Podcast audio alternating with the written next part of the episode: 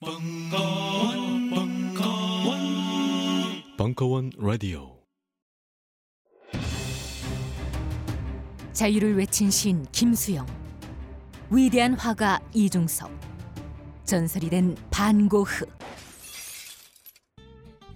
그런 그들의 진짜 모습은 찌질했다. 철없는 가난뱅이, 애정결핍 환자, 우리가 사랑한 위인들의 민낯. 위인전에 속은 어른들을 위한 경쾌한 반전이 시작된다. 딴지일보 인기 연재를 책으로 엮은 찌질한 위인전. 완벽하지 않아서 눈물나게 아름답고 찌질했기에 더욱 위대한 그들의 삶이 전하는 위안과 감동. 딴지일보 홀짝 기자의 찌질한 위인전. 전국 서점과 온라인 서점 딴지마켓에 있습니다. 위즈덤 하우스.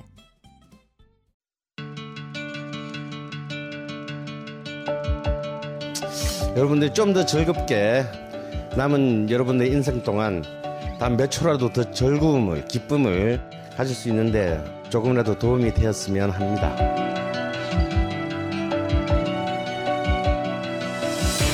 미국 역사에서부터 비엔나 궁정을 거쳐 한국 근현대사까지 강헌이 주목한 음악사의 역사적 장면들 음악평론가 강헌의 첫 책 출간 이름하여 전복과 반전의 순간 지금 바로 딴지마켓에서 구매하실 수 있습니다.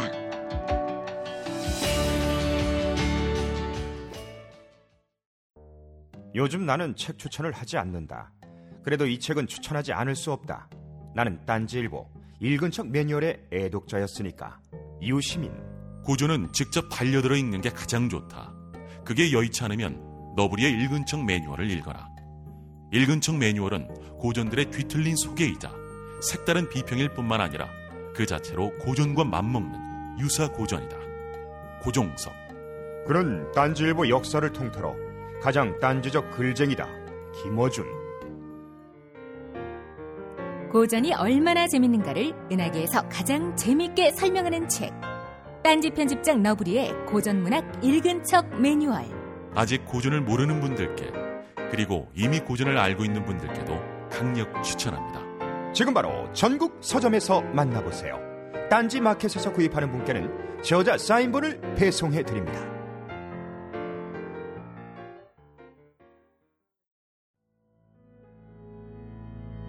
김선우 작가와 강신주 철학 박사의 당신의 소원, 우리의 발언, 발간 기념 북토크 2부 2015년 7월 28일 강연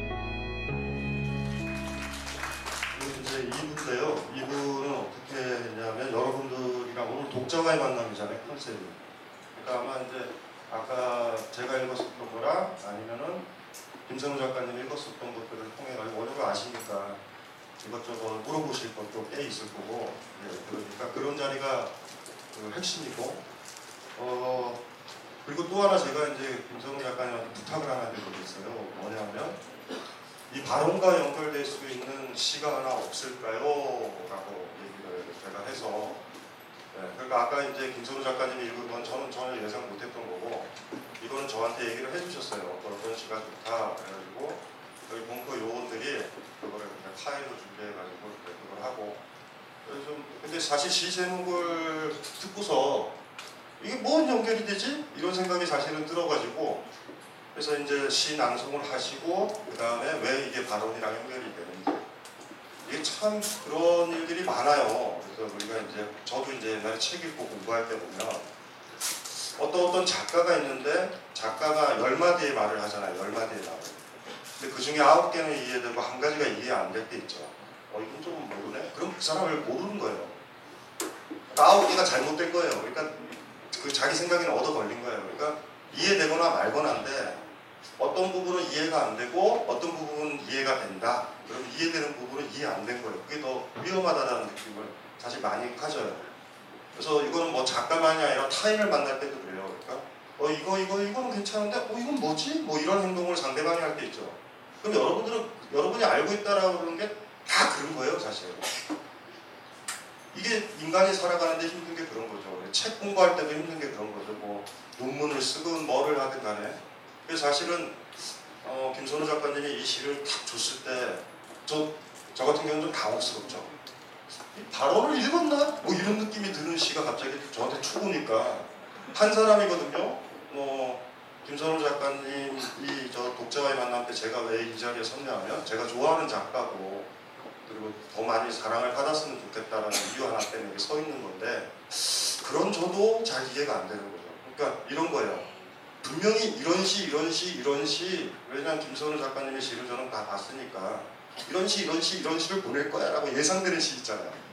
그거를 저한테 훅 보냈으면 음, 음, 음, 뭐 이랬을 텐데 갑자기 딴 시가 훅 와가지고 이게, 이게, 이게 뭐지?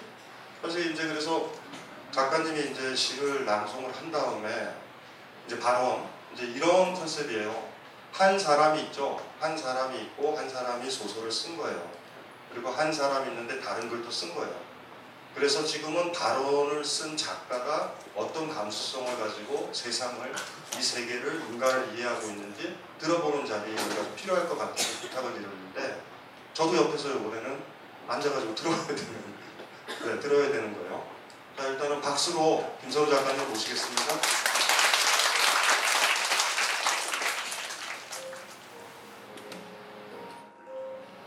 내 몸속에 잠든 이 누구신가? 그대가 밀어 올린 꽃줄기 끝에서 그대가 피는 것인데 왜 내가 이다지도 떨리는지 그대가 피어 그대 몸속으로 꽃벌 한 마리 날아든 것인데 왜 내가 이다지도 아득한지 왜 내 몸이 이리도 뜨거운지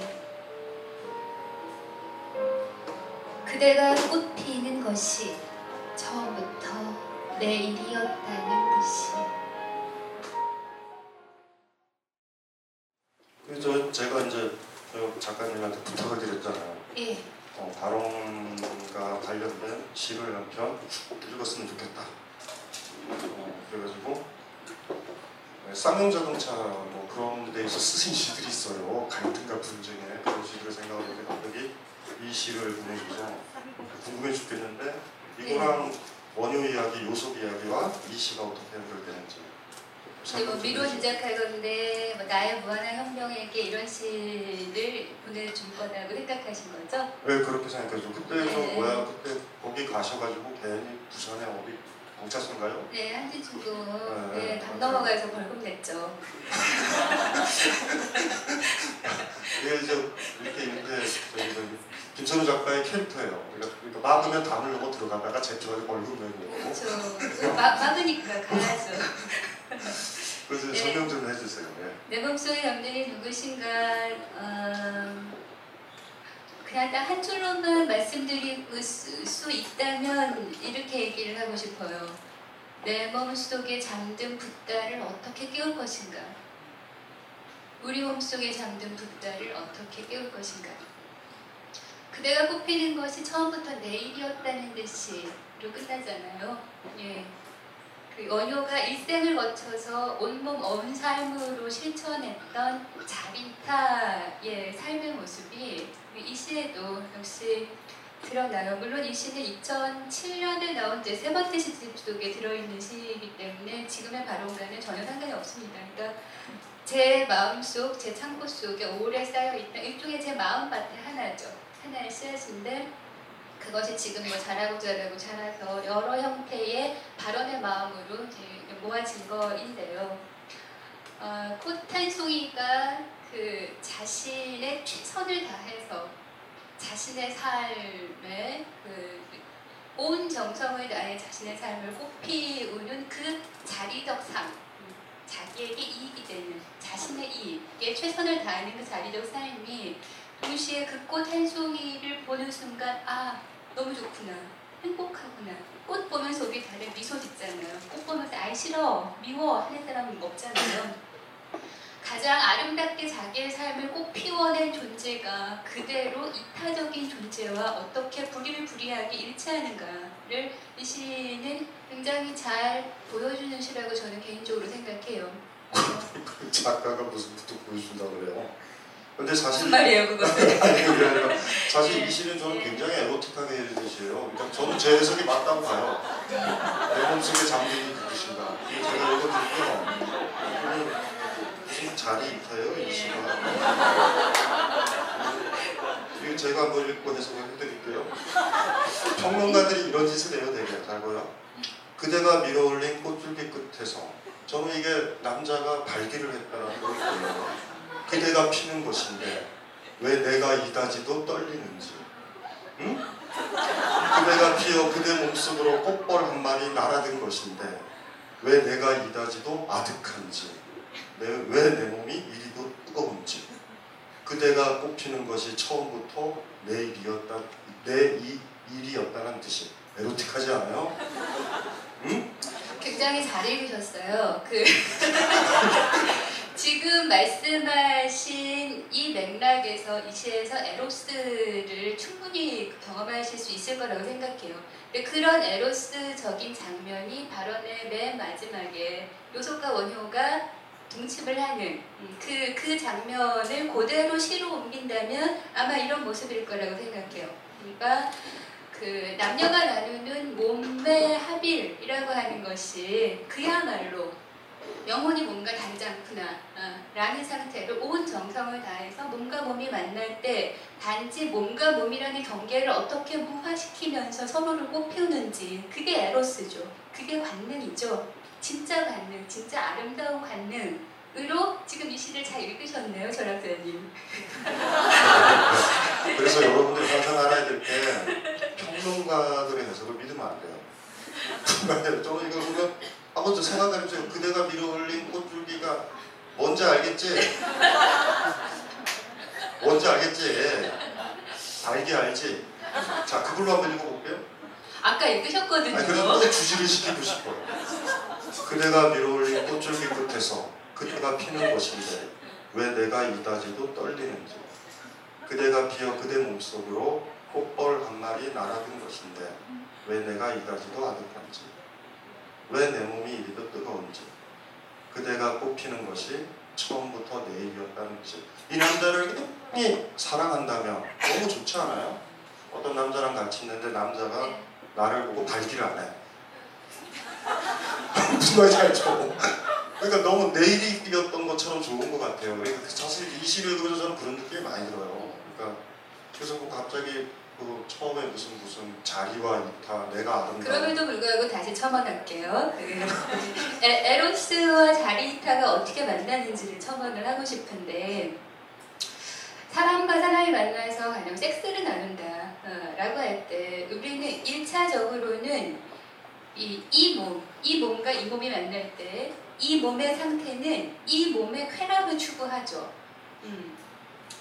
이 몸의 오르가즘을 추구하죠. 이 몸도 마찬가지일 거예요. 이 몸의 쾌락을 추구해요. 그래서 지, 내가 좋은, 좋은 쾌락을 느끼기를 바래요. 쾌감을 향해 막 가죠. 쾌감을 향해 가서 나의 쾌감이 만족되었다 라고 해서 딱 끝나버리면 그거는 진짜 에로스가 아니라고 저는 느끼는 거예요.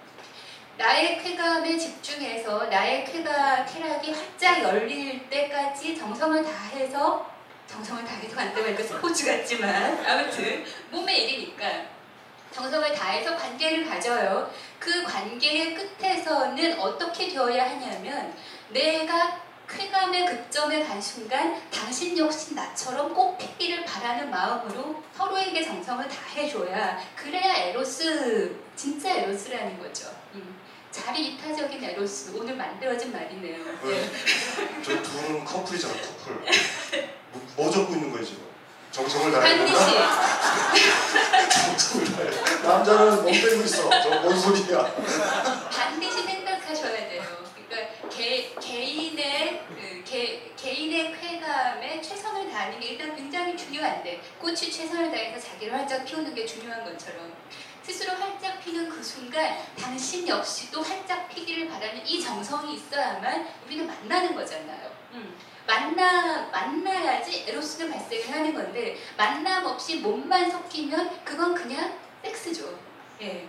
그런 섹스는 자리 이타적 섹스가 아니라는 거고 음, 자리 이타적 섹스, 자리 이타적 에로스는 이러해야 한다는 것을 다시 보여드립니다. 네, 네 그렇죠 원효와 요석의 그 마지막에 그 문제적 장면, 네, 그 문제적 장면이죠. 원효와 요석이 이렇게 김춘추의 품에서 그 얻으려면 김춘추의 품에서 요석을 꺼내오려면 원효의 영향력이 없어야 되는 거예요. 다 버려야 되는 거예요. 이럴 때 이제 다 버리고 돌 맞아요. 소설을 보면 서랍을 사람들이 막 돌 던진다고 타겟이라고 아 그런다고. 근데 그렇게 해서 만나죠. 그게 사실은 이 소설이 가지고 있는 가장 그 클라이막스가 몇 번이 있는데 마지막 이제 엔딩 쪽에 클라이막스가 이제 그 부분이에요. 그 부분에서 이제 아까도 얘기했지만 이제 그걸 어떻게 그 부분은 굉장히 민감하고 아름다운 부분인 것 같아요. 이 소설에서. 아, 자 이제 이제 쓸데없이 저는 이제 참여를 많이 하지 말고 독자와의 만남이 지금 된 거예요. 아, 이제 여러분들이 궁금한 거 있으면은 여기서는 그 뭐예요? 그 발언을 발언 내용 아까 이제 틀었죠. 쭉 그림을 틀었잖아요. 아니면 김선우 작가님한테 물어보고 싶은 거 혹은 뭐 지금까지 다른 책을 읽으셔도 상관없어요. 오늘의 모임은 이제 일단은 작가와의 만남이죠. 그러니까 이제 제가 제가 제일 안타까운 게 뭐냐면요. 어, 제가 좋아했던 뭐 프랑스의 어떤 철학자가 있다. 아이그 기억나요? 1995년에 들레즈가 자살을 해요. 아, 아파트에서 투신 자살한다고 요양 아파트 같은 데인데 그게 이제 병실에 누워 있는 거예요. 그냥 몸이 안 움직이는 거야. 근데 마지막에 어떤 힘이 들었나 봐요. 살아 있을 때까지 살아 있어야 된다라는 게 이제 들레즈의 철학의 핵심이에요. 삶은 살아 있어야 되는 거죠. 그래서 몸에 조금 기력이 올 때 있죠. 정신을 못 차려도 그때 이제 기어가요 아파트에. 이렇게 창가 쪽으로. 나중에 몸을 날리고 죽죠. 근데 사실은 개인적으로 저 대학원 시절에 그, 치- 그 철학들을 좋아했기 때문에 프랑스를 언제 한번 가면은 좀 보고 싶다라는 느낌이 들었어요.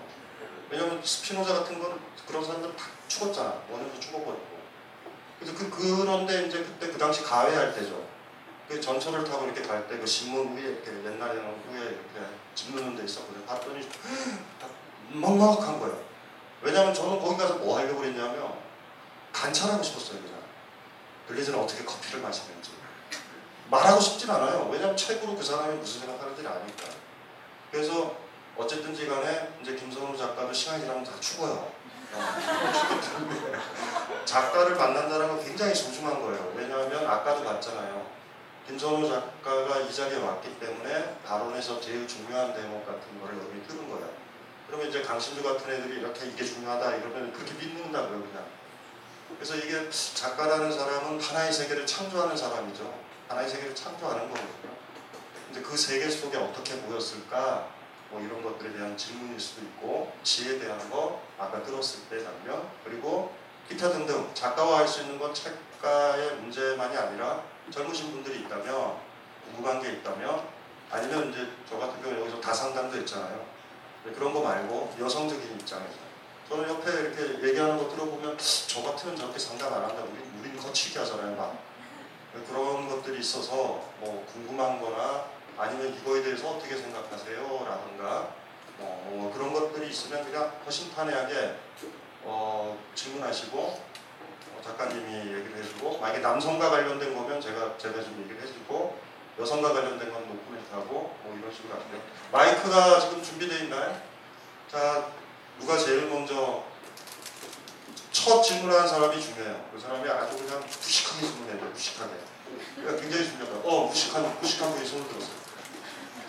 그러니까 첫 첫을 그냥 막 해야 돼요. 그래야지 여러분들이 어씨 이렇게 막 하는 분위기네. 네, 해보세요. 네. 마이크를 좀 얘네 좀꽉 어, 예, 떨리네요. 네.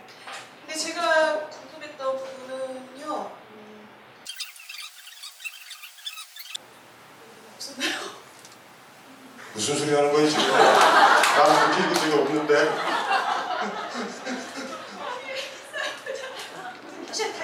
네, 다시 한번 해보세요. 좀 잘해보세요. 좀. 아니 너무 안 좋은 사람한테 마이크가 처음 가는 것 같은데. 네, 해보세요. 네, 그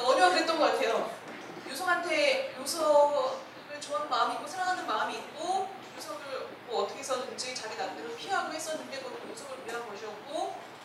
요석이 자기한테 바라받지 않는 것이었고 오늘 대사님은 뭐 이렇게 뭐 중에 스승이 되셔야 된다면서 이렇게 해 주었잖아요.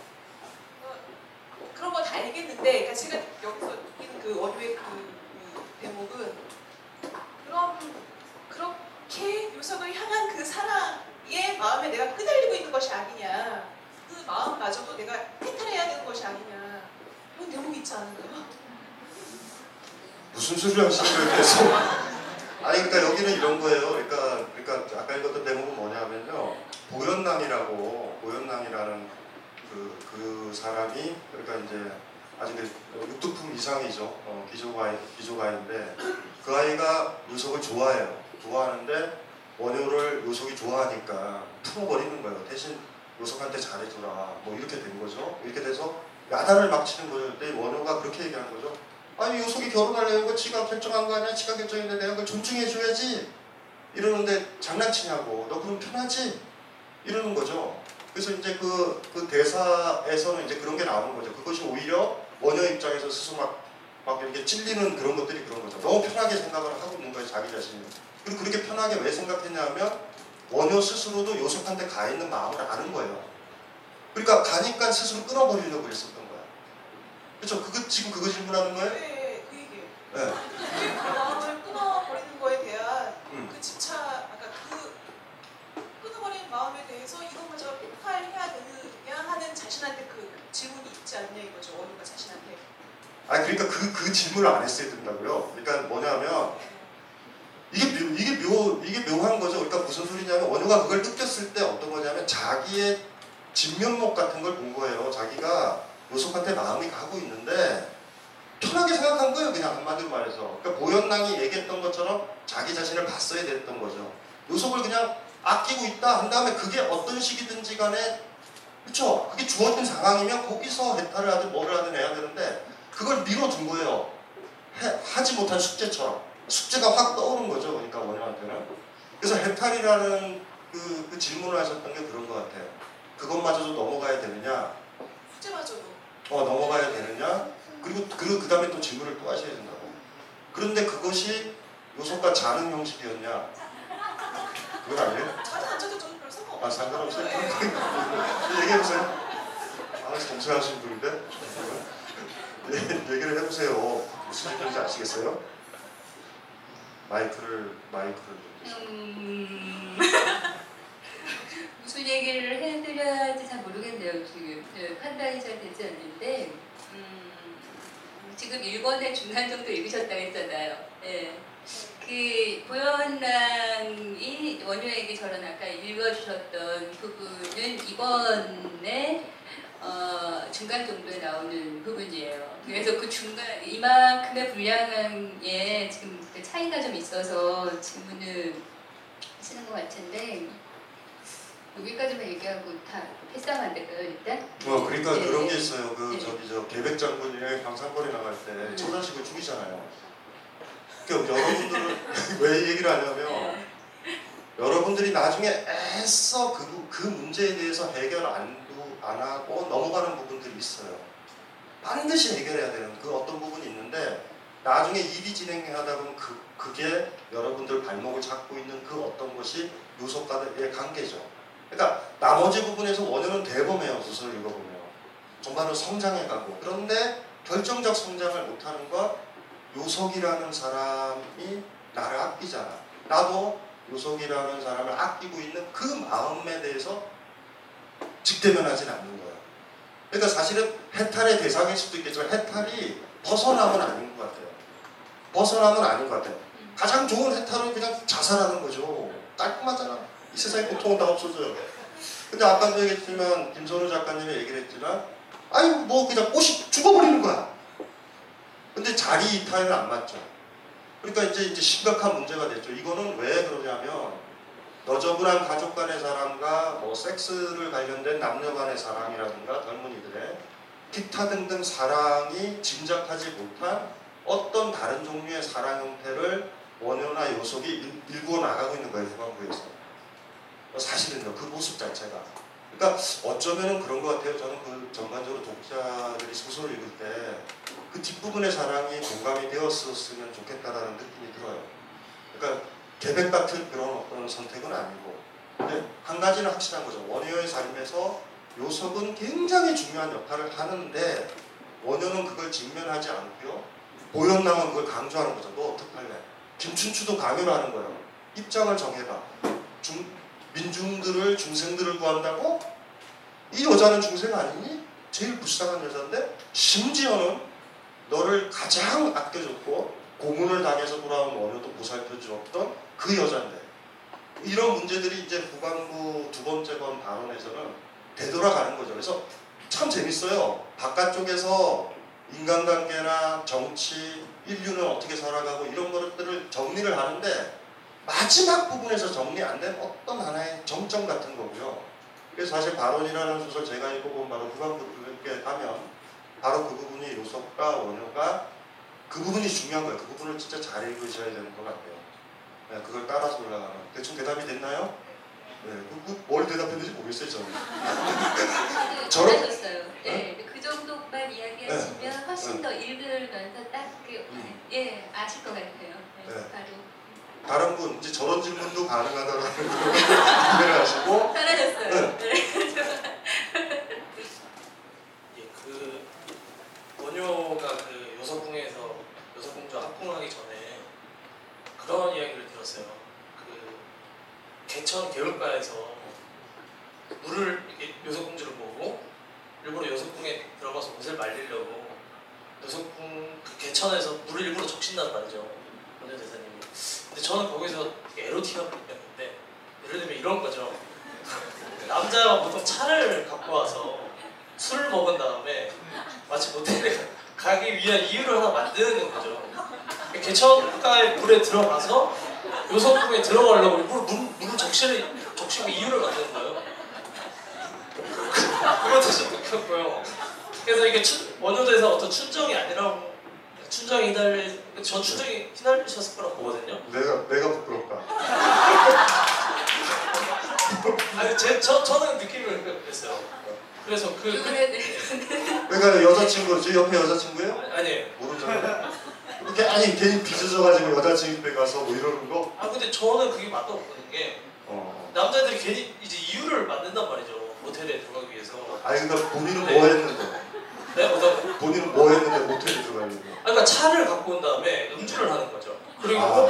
이거 음주운전을 하면 안 되니까 모텔에 잠깐 쉬었다 가자 아니 그런 이유를 만들 수가 있는 거잖아요 그러니까 원효 대사도 그 요석궁에 가서 요석공주 합궁하기 위해서 네. 그 이유를 만들었을 줄도 알까 그거랑 그리고 그 그거잖아요 그 원효가 요석공주를 꼬실 때그 저, 누가 전문으로, 맞다 꼬신다. 예, 누가 누가 그 자루 없는 도끼를 나에게 주면 내가 하늘을 바칠 기둥을 해보겠다. 근데 그, 그 도끼의 그 이미지도 사실 에로 좀 에로틱하잖아.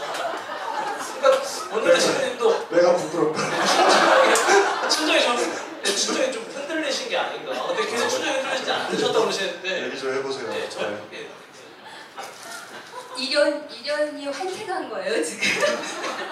저는 그 그런 마음이 예, 이제 그 이게- 원- 원- 원효로부터 한 580년쯤 후에 살았던 스님이 이런 스님이고 그 이런 스님이 부러워지던 사람이죠.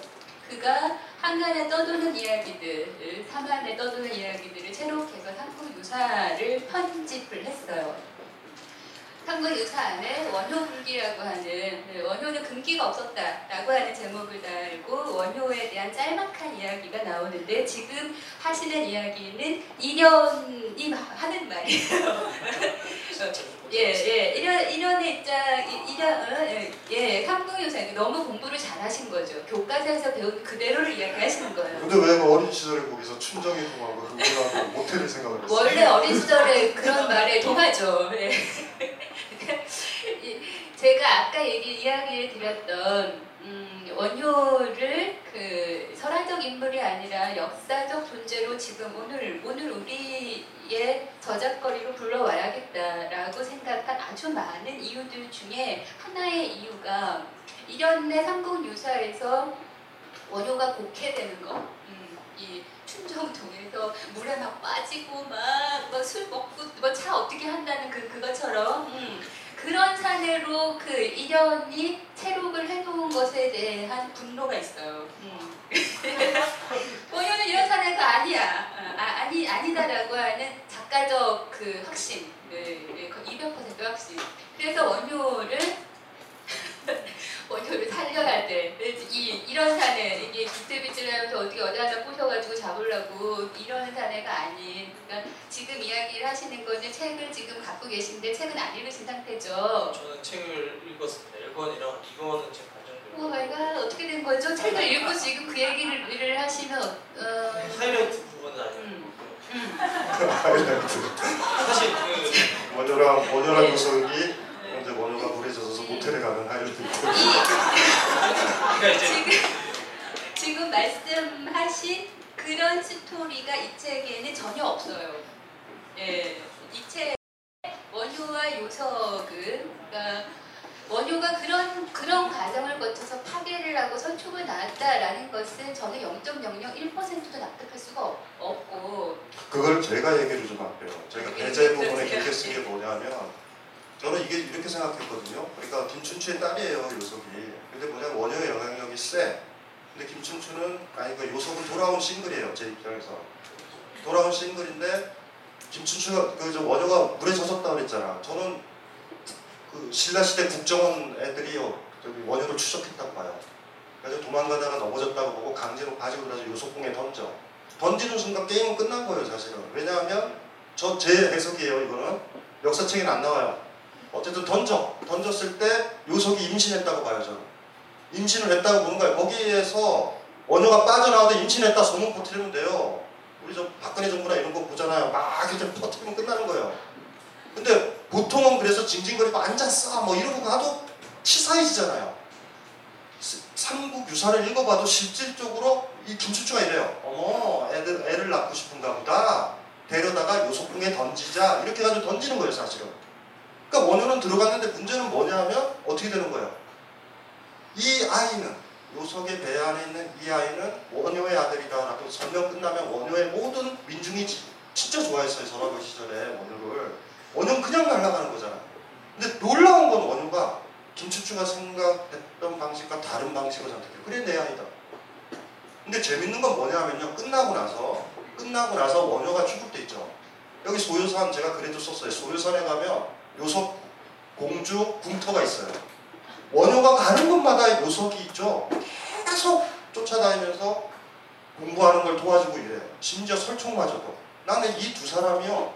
요석 원효가 두 모자를 버렸다는 느낌이 아니라 은인이라는 느낌이 많이 들어요. 그래서 원효가 죽고 나서 그거는 삼국유사에 나와요. 죽고 나서 원효를 가지고 불상을 조성해요. 설총이. 근데 설총 입장에서 그렇잖아. 요석궁을 나간 다음에 원효는요 저작거리에서 교화를 한단 말이에요. 그러니까 한마디로 말해서 어미랑 자기 자신을 버린 존재잖아. 저 나쁜 새 이러고 살아가는 게 아니에요 느낌이. 일련의 글에 그게 들어가 있더라고요. 그래서 보면서 저는 그 대목에서 아까 읽었던 대목처럼 이런 거죠. 자기 걸 다 내려놓는다는 느낌을 받은 거예요. 그러니까 그러니까 그렇게 물속에 들어가가지고 뭐 이런 거 안 해보셨죠 한 번도. 실질적으로 술 마시고 차가 있다 이래도 여, 여자가 그냥 가요. 그래, 그래 술 마셨니? 차에서 술 깨고 가라. 가라 간다 보니까 물에 적셔도 뭐 이렇게 나 젖었어. 옷 좀 말리면 좋겠어. 그래 말리도록 해가지고 문 닫아 여자들. 그거 그거 가지고 받아줄 사람은 없어요 의외로. 그래서 춘족이동했다 뭐 이런 거 그러니까 그 이거는 제 해석이에요. 옛날에 삼국 유사를 봐. 왜 그러냐면 파괴를 했을 때 스님들이 힘들잖아요 사실은. 근데 파괴가 끝나고 오히려 중이라는 거추장한 것들을 다 버리고요. 오히려 너무 당당해요. 잘못했다는 느낌이 원효가 없어요. 원효 캐릭터는 굉장히 강하거든요. 끝나고 나서 어우 이제는 요석 때문에 있죠. 이제 스스로 된 거예요.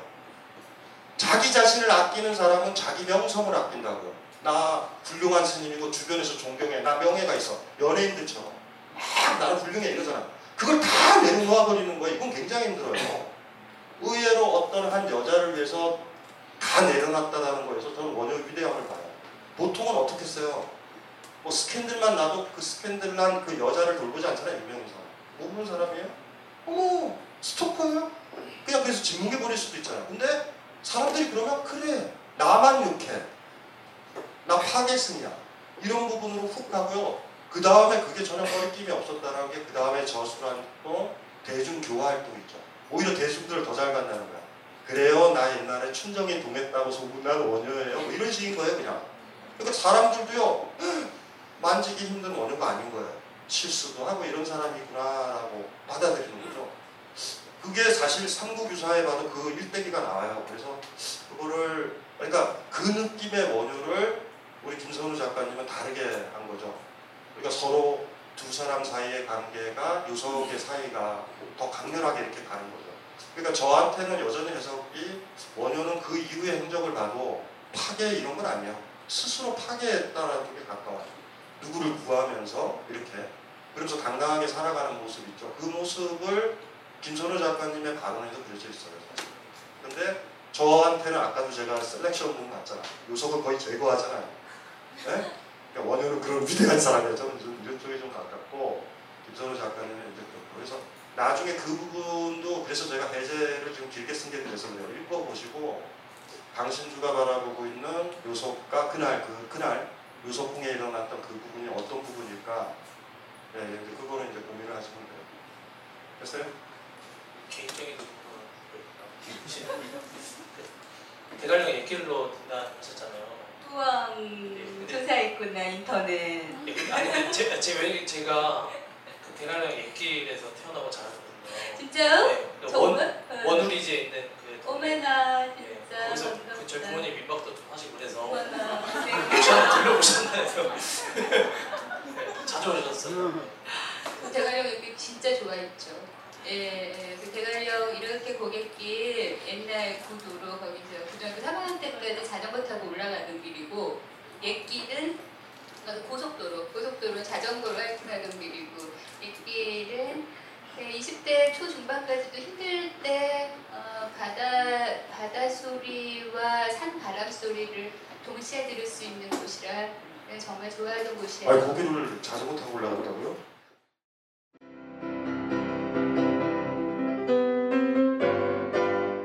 클래식은 너무 멀리 있거나 혹은 너무 가까이 있다.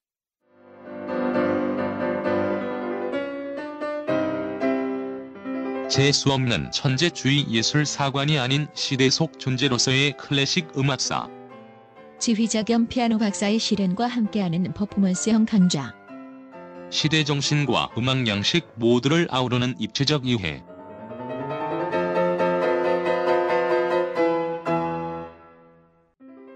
(2015) 벙커원 울트라 스페셜 클래식 끝판 48주 과정 강헌, 송창진 old 클래식.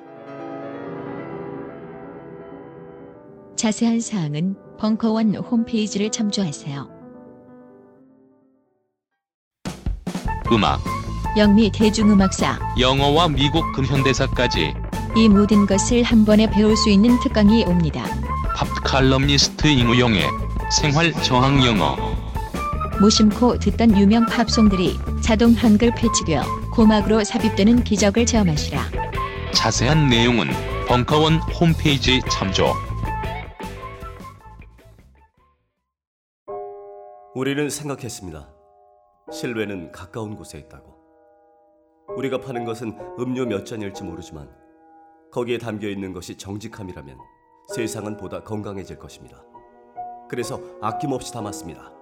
평산네이처 아로니아 친 친친 지금 딴지마켓에서 구입하십시오. 네. 철인 3등급인데 몇살 때 올라가셨어요? 고등학교 3학년 때까지 17살 때까지 그 고등학교 내내 자전거 하이킹을 되게 좋아했는데 그때 강릉에 사셨었나요? 그럼요. 어, 네. 강릉에서 그쪽 음, 그 옛날 새 고속도로 나기 전에 구불구불한 아우나에 거기를 자전거로 올라가서 맹곡대기 찍고 내려 내려왔어요. 그때는 작, 작가가 되시려면 이 정도의 힘이 있어야. 근력이. 왜 그랬나 몰라. 피가 뜨거워서 침대라. 겨울마다 몇 명씩 죽거든요. 아 정말 저는 사- 살아남은 거네요. 와. 네. 아 지금도 저 부모님 밀박해요? 아, 지금은 안 하시고 예. 지금 안 해? 음, 진짜 반가워요. 정말 좋은 곳이죠. 저랑 근데 제가 야 그만 마이크 나! 천천히 지금 있어 그냥 대관령 될게 죄송해요. 제가.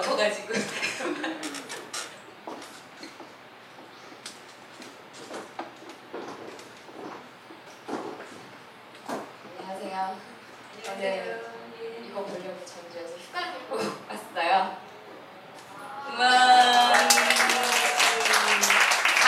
보시려고 저를 보시려고. 사실은 강쌤 네. 그런 걸뭘 물어요? 좀 확인해보고 싶은. 아 근데 저도 글을 소설을 좀 많이 보는 좋아하는 편이어서 한국 소설을 좀 제가 잘 모른다고 생각을 해서 요 근래에 좀 많이 읽다가 지금 방금 아까 강 쌤이 찝어주신 부분이랑 네, 그김 작가님이 그 읽어주신 시랑 이런 걸 딱 봤었을 때 제 생각은 그냥 강 쌤이 보시는 건 그냥 원효 이 사람의 인간적인 그런 것들 이런 걸 좀 많이 보신 것 같아요. 제 그냥 제, 제 생각에는 근데 제가 볼 때는 원래 작가가 글을 쓸 때 자기가 쓰는 캐릭터에 애정이 굉장히 많다라고 들었어요.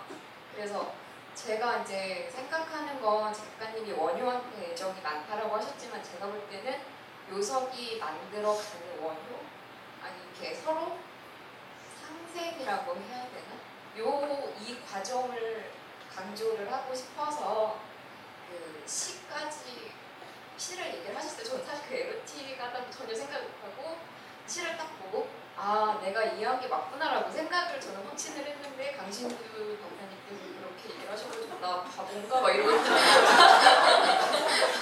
나 혼자 너무 또나 혼자 3차원으로 갔나 막 이런 생각이 들어서 이제 좀 작가님이 애정을 더 갖고 있는 캐릭터가 좀 궁금하기도 하고 네. 그 애정을 갖고 있는 캐릭터는 당연히 원효조라고 이야기를 하지 않겠죠. 네, 원효와 요석이죠.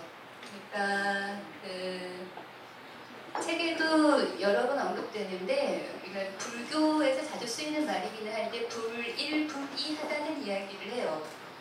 보통 그냥 뭐 불이하다, 불이문, 절에 가면 불이문이라고 있어요. 그러니까 둘이 아니다 이런 이야기인데 불이라고 하는 말이 완전해지려면 저는 불일하다라는 말이 늘 함께 사용가 되어야 한다고 생각하는 편이에요. 그러니까 하나도 아니고 네, 그렇다고 둘도 아니고 이런 이야기가 되게 복잡하고 어려운 얘기로 원효의 많은 저작들에서 나오는데 원효와 요석이 만들어간 삶. 그러니까 원효가 만들어간 삶은 사실 원효 혼자 만들어간 삶이 아닌 거고 원효가 원효로서 살아낼 수 있기 위해서 가장 강력하게 요석이라는 존재와의 즉 대면 요석이라는 존재와 대면해서 그러니까 그 아까 아까 얘기하셨던 음, 피하지 않고 요석을 통과해 냈을 때 진짜 사랑의 모습을 발견하게 되고 진짜 사랑을 통해서 파하되 파함이 없는 단계로 그가 어떻게 대자유를 얻었는지 그러니까 중 여기 중 안 계시죠? 중이라는 말을 할 때마다 갑자기 네. 승려로서의 삶을 파하고 거사로서의 삶을 택하게 한 그러니까 자발적 선택이 있죠. 어, 이 자발적 선택의 그 가장 가장 왕성한 동력이 되었던 한 사람 과의 만남, 그 요속과의 만남 이것이 요 원효 자체, 원효 혼자만의 삶만으로는 절대로 그 유리돼서 생각할 수가 없는 거예요. 인간이 산다는 것 자체가 그런 것 같아요. 내가 살아간다, 그러니까 나 내가 살아간다라고 하는 것은 내 옆에 누군가들과 함께 살아간다는 것이고 관계를 통해서 살아간다는 것이고 관계를 통해서 성장해 간다는 것이고 그렇게 관계를 통해서 인생을 완성해 간다는 것이기 때문에 그래서 원효와 요석이 가장 가장 중요하고도 그 애정을 받는 캐릭터지요, 당연하게. 그러니까 요석이 요석의 삶으로서 천상천하 유아독존할 수 있도록 원효가 마지막 순간 요석을 구하는 것이 절체절명의 그의 모든 것이다 라고 딱 걸었을 때 요석만 구해진 것이 아니라 사실은 원효도 구해진 거거든요. 함께 서로를 구하는 그 그런 아주 많은 고난의 과정들을 회피하지 않고 즉 대면한 자들이 어떻게 참 으로 자유로운 자신의 삶을 얻는가에 대한 이야기가 계속 요속과 원효를 통해 함께 드러나는 거예요. 사랑의 가치 뭐 옛날에 다상담할 때도 그랬지만 사랑을 했는데 구속이 된다라고 사랑을 잘못하신 거예요. 그러니까 그 사람을 구속하려고 하거나 구속 받아진다라는 의감 속에서 관계를 맺잖아요. 그러니까 사랑이 퍼졌을 때 자유와 같이 퍼진다라는 것이 사실 개인적으로도 옛날에 사랑편 했을 때도 강조를 드렸지만 어, 김선우 작가님 발언에도 사실 그게 나오죠. 근데 그게 이해가 안 되실 거예요. 사실 그 부분이 이해가 안 된다라는 게 그리고 그 부분이 이 소설을 통해서 공감이 되었으면 하는 게 아까 이제 지금 얘기하셨던 맥락일 것 같아요. 그러니까 자유로워집니다. 그래서 어떤 사람을 만났는데 그 사람이 뭐 평범한 사람이 어디 있겠어요. 나한테는 다 소중한 사람이니까 그 사람을 만났더니 내가 더 자유로워지는 거예요. 그리고 내가 그 사람을 사랑하면 나의 자유를 사랑하기도 하는 상태. 서로 간에 막 병적으로 연류되고 막 망가져가고 이런 관계들 많죠. 그러니까 이 역설을 잘 보셔야 되는 것 같아요. 사랑이라는 동전의 바깥면에는 자유라는 게 있는 것 같아요. 그러니까 우리가 너무 좀 잘못 생각하는 것들 중에 하나가 있는 것 같아요. 사랑이 그러면 짐이 된단 말이에요. 우리의 자유로운 기비여야 되는데 우리가 이것 때문에 항상 힘들잖아요. 그러니까 사랑을 하게 되면 우리 알잖아요. 소유욕을 안 부리게 되잖아요. 내 것도 주게 되고 어? 맛있는 것도 주고 내가 먹을 것도 주잖아. 이것만 봐도 알잖아요, 사실은. 사실 누구를 사랑한다 하면 그 사람을 자유롭게 한다라는 거고요. 내가 그 사람을 자유롭게 하니 그 사람은 나를 떠나지 않아요. 누군가를 꽉 잡아가지고 못 가게 하려면 막 발버둥 치고 벗어나려고 그러잖아요. 그러니까 이- 이게 막 우리가 많이 겪는 거잖아요. 그래서 사실 발언이라는 소설에서 이제 어, 김선우 작가님 이렇게 글을 읽으면서 사실 어, 여러 가지 안목, 우리 사회를 불국토를 좀 꿈꾸자 이런 것도 사실 있지만 또 하나가 이렇게 좀 사적으로, 사적으로는 개개인들이 읽으면서 나의 사랑은 원효와 요속의 사랑이 짐작이 되는 그런 사랑을 하고 있는지 내가 어느 부분에 가서는 잘 모를 거예요. 어, 이거 뭐지 이상한 것 같아. 그러니까 그것도 이제 우리가 공감을 해봐야 되는 것 같아서 김선우 작가님이 얘기했잖아요. 두 사람의 관계인데 둘도 아니고 완전히 남남도 아니에요. 하나도 아니에요. 그게 불일 불이 그랬잖아요. 둘도 아니고 하나도 아니고 이게 이제 불교의 핵심 가르침인데 그게 사적으로나 어, 굳이 불교랑 상관이 없어도 사랑의 한 준치가 아닐까. 그 사람과 하나는 아니에요. 내가 아플 때 그 사람이 저절로 아픈 것도 아니고 그 사람이 아플 때 내가 저절로 아픈 것도 아니고 그렇다고 해서 남남도 아니에요. 그러니까 이런 것이 이제 그려져 나가는 거니까요. 네, 이제 그렇게 그렇게 생각을 하시면 될 것 같고. 네. 또 다른 분이 질문 있으신가요? 예, 안녕하세요. 바로 옆으로.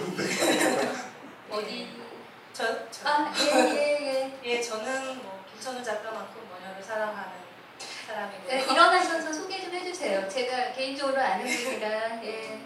안녕하세요. 저는 어, 원효에 대한 다큐멘터리를 만들고 있는 김선아 감독이라고 하고요.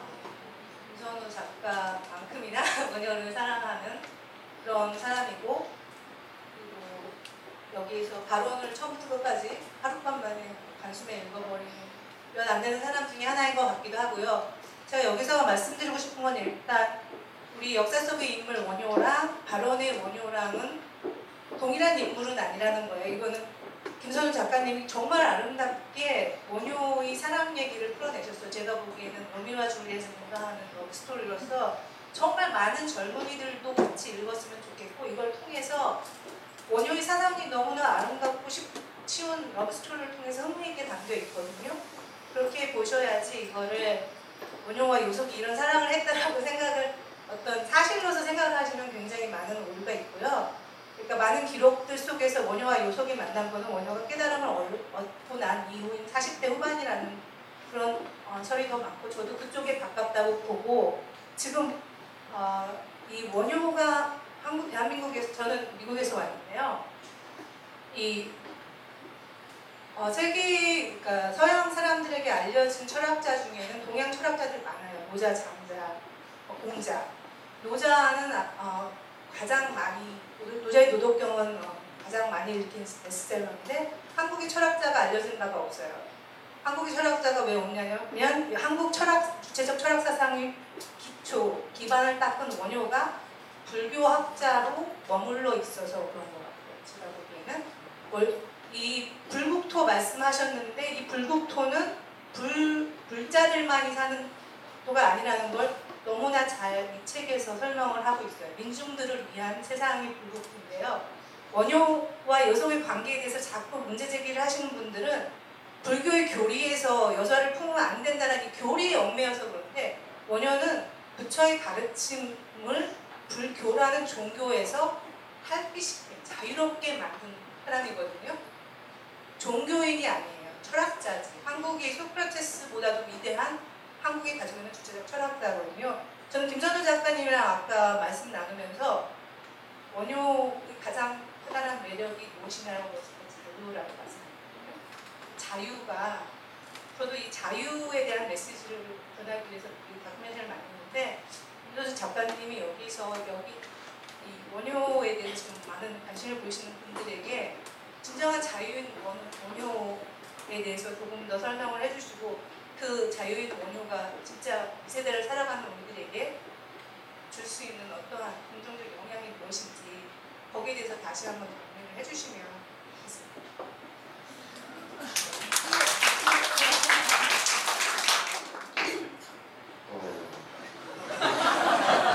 그 자유와 사랑의 철학자님께서 먼저 말씀하세요. 그뭐 일단은 우리가 인류 역사상 2000년 동안 지배를 받아왔고 누군가가 지배를 해요. 동물 세계에 있을 수 없죠. 강하게 되세요나 근데 이걸 우리가 자명하게 여긴다고요. 그 교육을 받아요. 어른들 말을 잘 듣게. 학교 교육은 그런 거예요, 사실. 그러니까 우리 굉장히 자유롭거든요. 자유롭다라는 걸 너무 많이 까먹은 것 같아요, 우리가. 그런데 이제 이걸 어떻게 되돌려줄까가 이제 원유의 문제죠. 그러니까 뭐 불교에서 뭐 부처라는 게 불국도 부처가 사는 땅은 다 부처가 돼야 돼서 사찰에 있는 종들이나 어, 그, 그 뭐야 불상에 절을 안 하는 거예요. 저는 김수영을 떠올려요. 시인의 꿈이 시인이 없는 사회다. 왜냐하면 다 시인이니까. 이 얘기와 다 예술가가 돼서 여러분이 여러분의 감정, 여러분의 꽃으로 피면 돼요. 이거와 그 김수영이 꿈꿨던 세상과 원효가 꿈꿨던 세상, 세상 아니면 들레즈라든가 상관없어요. 스피노자가 꿈꿨던 세상. 저는 같다고 봐요. 이거 자체가. 자유라는 말은요, 그 어, 어떻게 얘기해 본다라고 그러면 우리가 잊어버렸던 거고요. 매번 우리가 스스로 배신하고 있는 거고요. 매번 자유 없음 때문에 모욕을 당할 때 그때 돼서 느껴져요. 자유를 뺏겨서 아무것도 못하는구나라는 거예요. 그때 돼서는 알아요. 자기가 어떤 대가를 치르고 있는지. 그래서 우리한테 진짜 필요한 덕목이죠. 자본에 휘둘리고 더. 그러니까 제가 아까도 노골적으로 얘기했잖아요. 우리 사회가 민주주의는 아니에요. 민주주의는 이루어진 적이 없어요. 인류 역사상. 북한도 조선 민주주의 인민공화국이에요. 우리도 민주공화국이고. 민주주의는 이루어진 적 없어요. 한 사람 한 사람이 주인인 세상에 언제 왔나요? 꿈 같은 거거든요. 이렇게. 불국토라는 것이 지금 우리가 꿈꾸고 있고 그런 세상이 됐으면 좋겠다. 자본에 휘둘리지 말자. 뭐 현 정부에서 하시는 것들 보세요. 여러분들 길들이려고 그러잖아요. 취업 힘들게 만들고 전전긍긍하게 만들고 개돼지로 만드는 거예요. 막말로. 비정규직하고 또 거기서 경쟁하고 싸우고 중고등학교 애들도 막 서로 죽여요. 다 죽였으면 좋을 거예요. 다 죽이면 전교 1등 하니까. 이게 시스템이에요 지금. 나도 꽃으로 피고 쟤도 꽃으로 펴야 된단 말이에요. 근데 이거를 하기가 만만치가 않죠. 우리 사회의 전반적인 정의는 검투사 사회예요. 오늘 이겨서 1등 하면 뭐예요? 그래도 불편해요. 다음 시험에서 나는 꼴찌가 될 수 있는 거야. 그러니까 이 싸움의 끝은 죽음이에요. 검투사가 언제 자유로웠죠? 죽을 때 자유로웠잖아요. 오늘 이기면 뭐예요? 그러니까 이거와 반대되는 사회. 안심이 되는 거죠, 내 삶이. 이걸로 충족한 거예요. 너도 1등, 나도 1등. 다 1등인 거예요. 다 부처인 거고, 다 시인이고, 다 예술가인 거죠. 그래서 일단은 불국토라는 그런 이념들이 사실은 낡은 이념이 아니다. 그래서 그 얘기를 해드릴게요. 옛날에 중국의 어느 중이, 해원이라는 중이 책도 써요. 사문 불경 왕자론이라는 책. 사문, 스님은 불경, 경례하지 않는다. 왕자, 왕한테. 왜냐하면 너 주인, 나도 주인이에요. 그러니까 내가 주인이 된다라는 거예요. 내가 주인이. 박근혜 앞에서도 당당한 거예요. 사장 앞에서도. 이게 가능할까? 그렇게 명령 듣다가 일이 잘못되면 네가 시켜서 그렇잖아. 이러 이랬다고요. 그때 내가 결정하지 못하면 나한테 아프게 다가온다는 거예요. 삶이 자유인데 자유일 때만 의미가 있는 거잖아요. 내가 뽑히고 싶을 때 뽑혀야 되잖아요. 이건 아직까지 이루어진 적은 없어요. 만약에 머릿속에 우리가 민주적인 사회고 자, 자유롭다? 어, 우리 사회의 자유는 자본의 자유잖아요. 돈 가진 만큼 자유롭다는 착지. 자유는 돈 주고 살 수 있는 어떤 느낌. 그러니까 이런 다 착각이죠. 그런데 재밌는 건 그러니까 우리가 항상 억압받고 지배받고 눈치받고 산다라는 게 인류 역사상 거의 같다라는 말이에요. 양식만 좀. 그러니까 불국토와 자유의 이 이념을 제가 처음부터 노골적으로 본 거죠. 민주주의의 이념이다. 그래서 원효가 이쁜 거죠. 아까 질문하셨던 것처럼 사찰에 머물지 않는다고. 사찰은요 제가 제일 싫어해요. 사찰의 구조는요 왕조 시스템이에요. 큰 스님 밑에 쭈룩 있어. 나쁜 새끼들이에요 사실 개인적으로. 사찰이 어찌 그리해요. 장래 부처가 될 사람들한테 그리 어떻게 오만하고 인사하게 만들고 삼천배를 하라고 이런 미친 짓을 어떻게 해. 자기가 저를 해야지. 그러니까 우리 종교단체들을 보면 구조를 보면은 교, 교회도 그렇지만 시스템이 왕조죠. 목사 있고 신부 있고 큰 스님 있잖아. 근데 사실 좋은 종교에 원효가 품고 있었던 이념들은 그런 거죠. 당신들도 하나의 꽃이고 나도 꽃이에요 라는 이거를 품고 가는 거죠. 그래서 사실은 원효한테 배울 건 굉장히 많아요. 그러니까 디테일을 디테일이라는 것들을 너무 고민을 많이 하면 어 신라 시대랑 지금은 다르다 이렇게 보지 말자고요. 그때는 더 심하게 갈등했고 분단돼 있어요. 그러니까 그 당시 발언 읽어보면 재밌어요. 저는 종북 잡발 얘기가 생각나요. 백제를 지원하면 바로 원효가 그런다고요. 승병을 거부를 하면서 나는 백제 병사도 동부, 돌보겠다. 그때 또 돌맞아. 그러니까 종북 잡발이라는 얘기 우리 쓰잖아요. 지금도. 그러니까 그때도 그래. 너 지금 백제계 아니야? 막 이런 거예요. 그 당시는 세 개야 분단이 세 개. 지금 두 개도 힘든데. 그러니까 너무나 우리랑 조건이 같은 거예요. 그래서 제가 이제 소설을 읽으면서 제가 처음에 제, 제가 작가님한테 얘기했잖아요. 굉장히 정치적인 느낌이 많이 든다고요. 그래서 사실 이 소설을 읽으면서 제가 미리 얘기를 하는 이런 거예요. 그 김춘추랑 뭐 이런 사람 있죠. 이런 사람들이 박근혜랑 그 거기서 이명박으로 보여요. 저는. 그리고 노, 노무현으로 보여요. 그 다음에 원효가 가려고 했었던 것들은 좀 달라요. 진짜 민주주의의 기관이에요.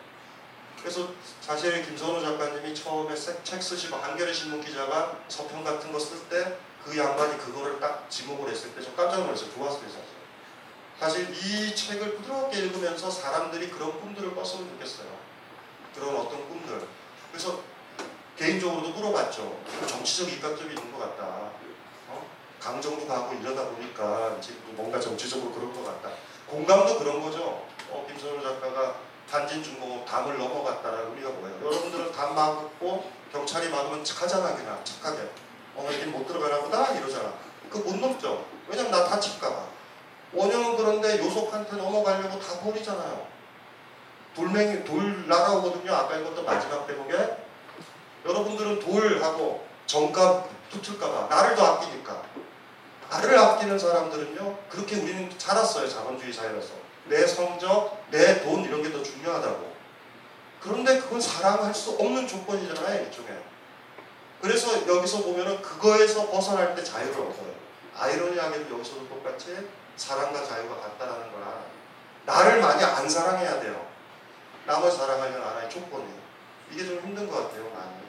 그래서 천여 년 전 가까운 일이지만 원효를 보면은 이게 저도 이제 옥빛을 여미게 되죠. 사실은 그래요. 어, 개인적으로 많이 많이 많이 존경하죠. 옛날에 철학 대 철학이라는 책 쓸 때 우리나라에 두 명의 철학자만 있어요. 나머지는 철학자가 아니에요. 그냥 학자의 학자 교수들 딴 사람. 원 원효랑 다산밖에 없어요. 되게 중국 가면 아무것도 아니에요. 어, 다 했던 얘기예요. 그거. 그러니까 자기 생각으로 사유함이 가능하다는 걸 보여줬던 사람이 우리 역사에서는 원효와 가산밖에 없다는 거예요.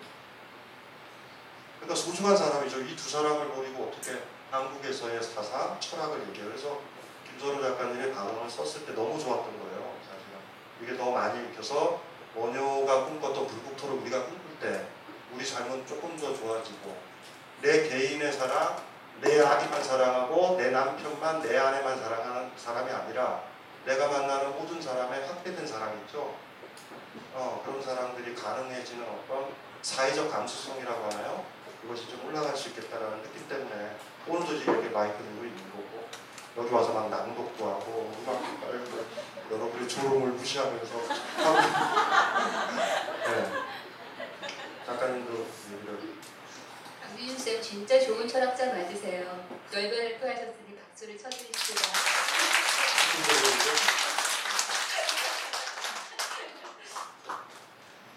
아, 그럼에도 불구하고 어, 이 원효가 가지고 있는 이토록 소중한 그 내용들, 함의에도 불구하고 원효와 지금 우리 사이에는 1300년의 간격이 있죠.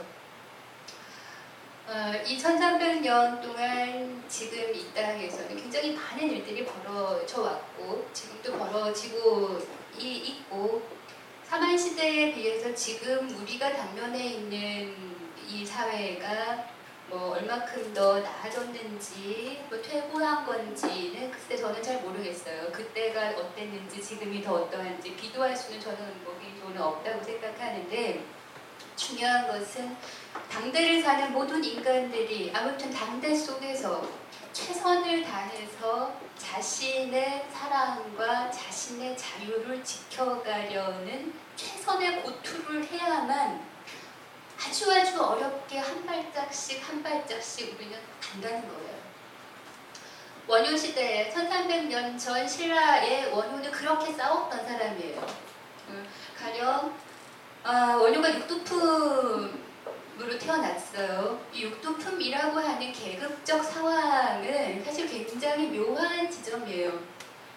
위로 진골 성골이 있죠. 귀족이 있고 아래로 1두품, 2두품, 3두품, 4두품 쭉 평민들이 있어요. 평민들, 그러니까 노비부터 시작해서 1, 2, 3, 4, 5, 6두품까지 올라가는 이 평민들 속에서는 탑이죠. 제일 높은 그룹이에요.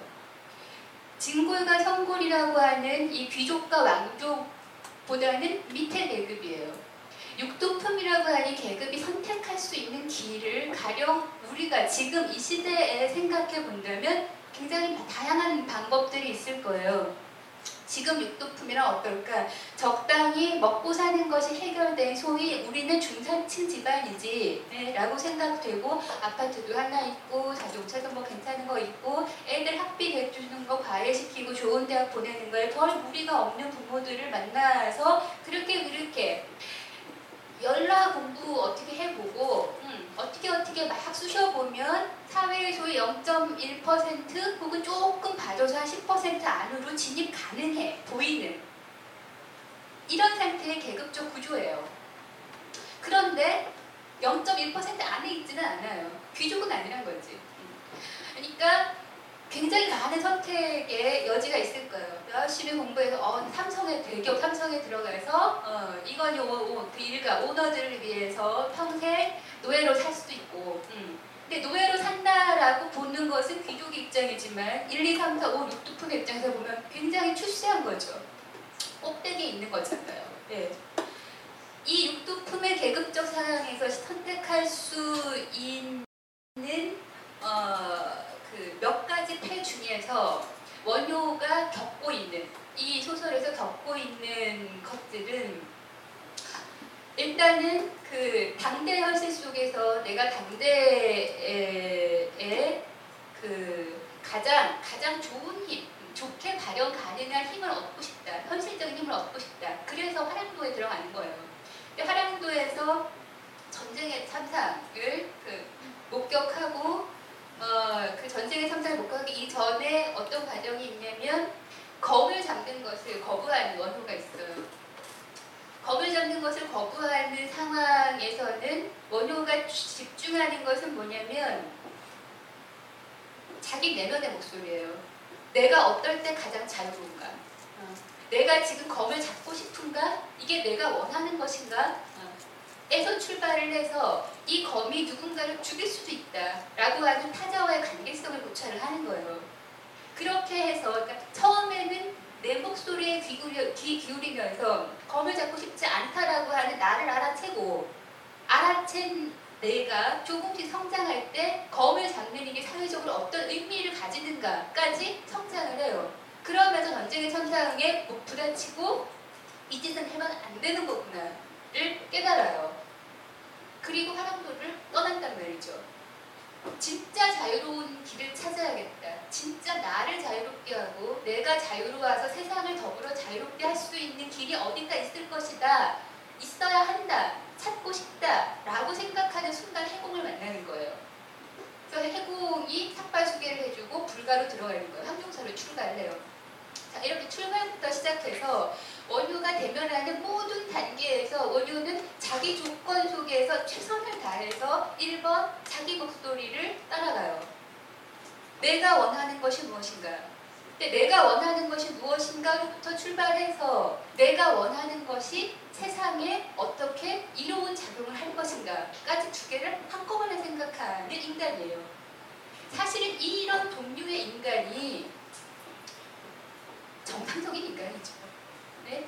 지금 우리가 그걸 잘 못하죠. 어. 나만 아는 인간으로 훈육되어 오기 때문에 그걸 잘 못하는데 나의 자유가 동시에 내 옆 사람의 자유를 어떻게 더 확장시키고 성숙시킬 수 있을 것인가를 동시적으로 불일불이하게 생각할 수 있는 이 총체성이 인간이라고 하는 인간을 아름답게 하는 이유란 말이죠. 근데 이, 이, 이 아름다움을 우리가 굉장히 많이 상실해 가고 있는 시대를 너무 오래 살고 있어요.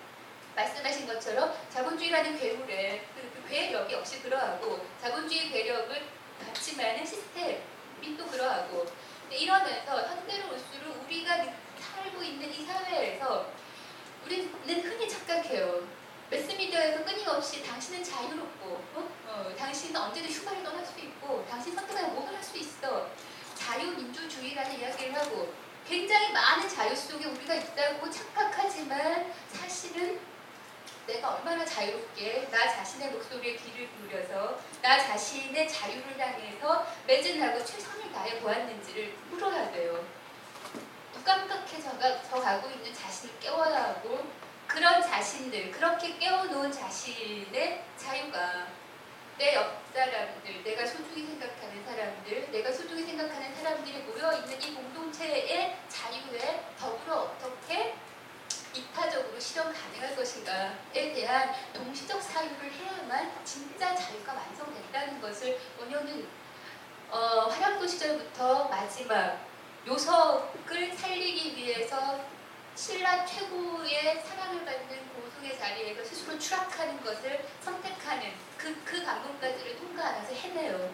매 순간 너무나 많은 어려움들이 닥쳐요. 어마어마한 고문도 당하고 그렇게도 사람들이 사랑한다고 외치던 그에게 백제의 단자다, 어, 백제중이다, 그리고 돌도 맞고 그런 그런 고난을 통과하면서 회피하지 않고 통과하면서 성장하죠.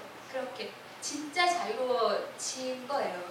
또 그런 그 천상천하 유아 독존이라고 하는 원효가 아주 어렸을 때부터 축구에서 들은 제가 이렇게 문장을 썼어요. 천상천하 유아 독존 외우고 있으면 언제나 마음 한켠이 환해지는 말이 없다. 음. 어렸을 때 원효는 그렇게 천상천하 유아 독존을 받아들여요. 개인적으로. 음, 개인적인 의미에서. 근데 그것이 그 신라 사회, 당대 민중 속에서 쭉 성장하면서 천상천하 유아 독존이 나 혼자만 한, 가능한 것이 아니구나. 천상천하 유아 독존하는 이 개인이 더불어 천상천하 유아 독존하는 당신, 당신, 당신들과 더불어야만 진짜 천상천하 유아 독존이 가능하구나. 이것을 깨달아가는 세상을 만들어갈 원효의 이야기이기 때문에 이런 이야기를 어, 우리가 그 재미있게 읽을 수 있는 마음의 능력이 생긴다면 많이 잃어가고 있는, 많이 무감각해져 가고 있는 소위 사랑과 자유의 감각 어, 이것들을 좀 깨울 수 있지 않을까. 우리에게 지금 원효가 필요한 이유, 원효 같은 모델이 필요한 이유는 원효 이렇게 근사한 남자가 있어요가 아니에요. 음. 그가 그가 매 순간 싸워냈던 세계 그 고비들의 정서적으로 책을 읽으면서 동참하면서 원효의 싸움을 그 매 동참하면서 생긴 자기 마음의 근육들로 자기의 현실에서 현상태가 유아독존하는 독자들이 생기기를 저는 바라는 거예요. 책을 읽는다는 것은 그 책을 읽는다는 것이 가장 좋은 것. 특히나 문학 작품을 읽는다는 것이 가장 좋은 것은 그런 정서적인 합의, 정서적인 떨림, 심장이 뜨거워지는 느낌. 음. 아, 나 뭐 좀 많이 공부했어.가 아니라 가슴이 뜨거워진다는 느낌. 아, 이렇게도 살 수 있는 건데. 이렇게 살고 싶은데. 이렇게 자기를 remind하는 그런, 그런 힘. 이런 것들을 깨우기가 신화 소설이 굉장히 좋은 그 예술이라고 생각해요. 그래서 가장 정서적으로 어떻게 지금을 사는 독자들에게 원효를 데리러, 데리고 올까에 대한 고민을 굉장히 많이 하면서 쓴 소설이고 사랑과 자유 말씀하신 것처럼 원효를 밀고 가는 두 개의 큰 수레바퀴 그렇게 함께 가고 있어요. 아, 왜 이렇게 덥죠? 너무 말을 많이 한 것 같아요. 네. 또 다른 분 질문 있으면 아, 마이크가 어디 있죠? 살인 사건 피해자 중 여성 비율 51%, 강력 범죄에서 여성 피해자 비율 83.8%. 전반적인 사회 안전에 대해 여성의 11.2%만이 안전하다고 응답. 2015년 3월 벙커원에 굳은 관절을 냅다 풀어주고 떠났던 최하란 사부가 여성 의원들을 위해 비장의 무기를 들고 다시 나타났다.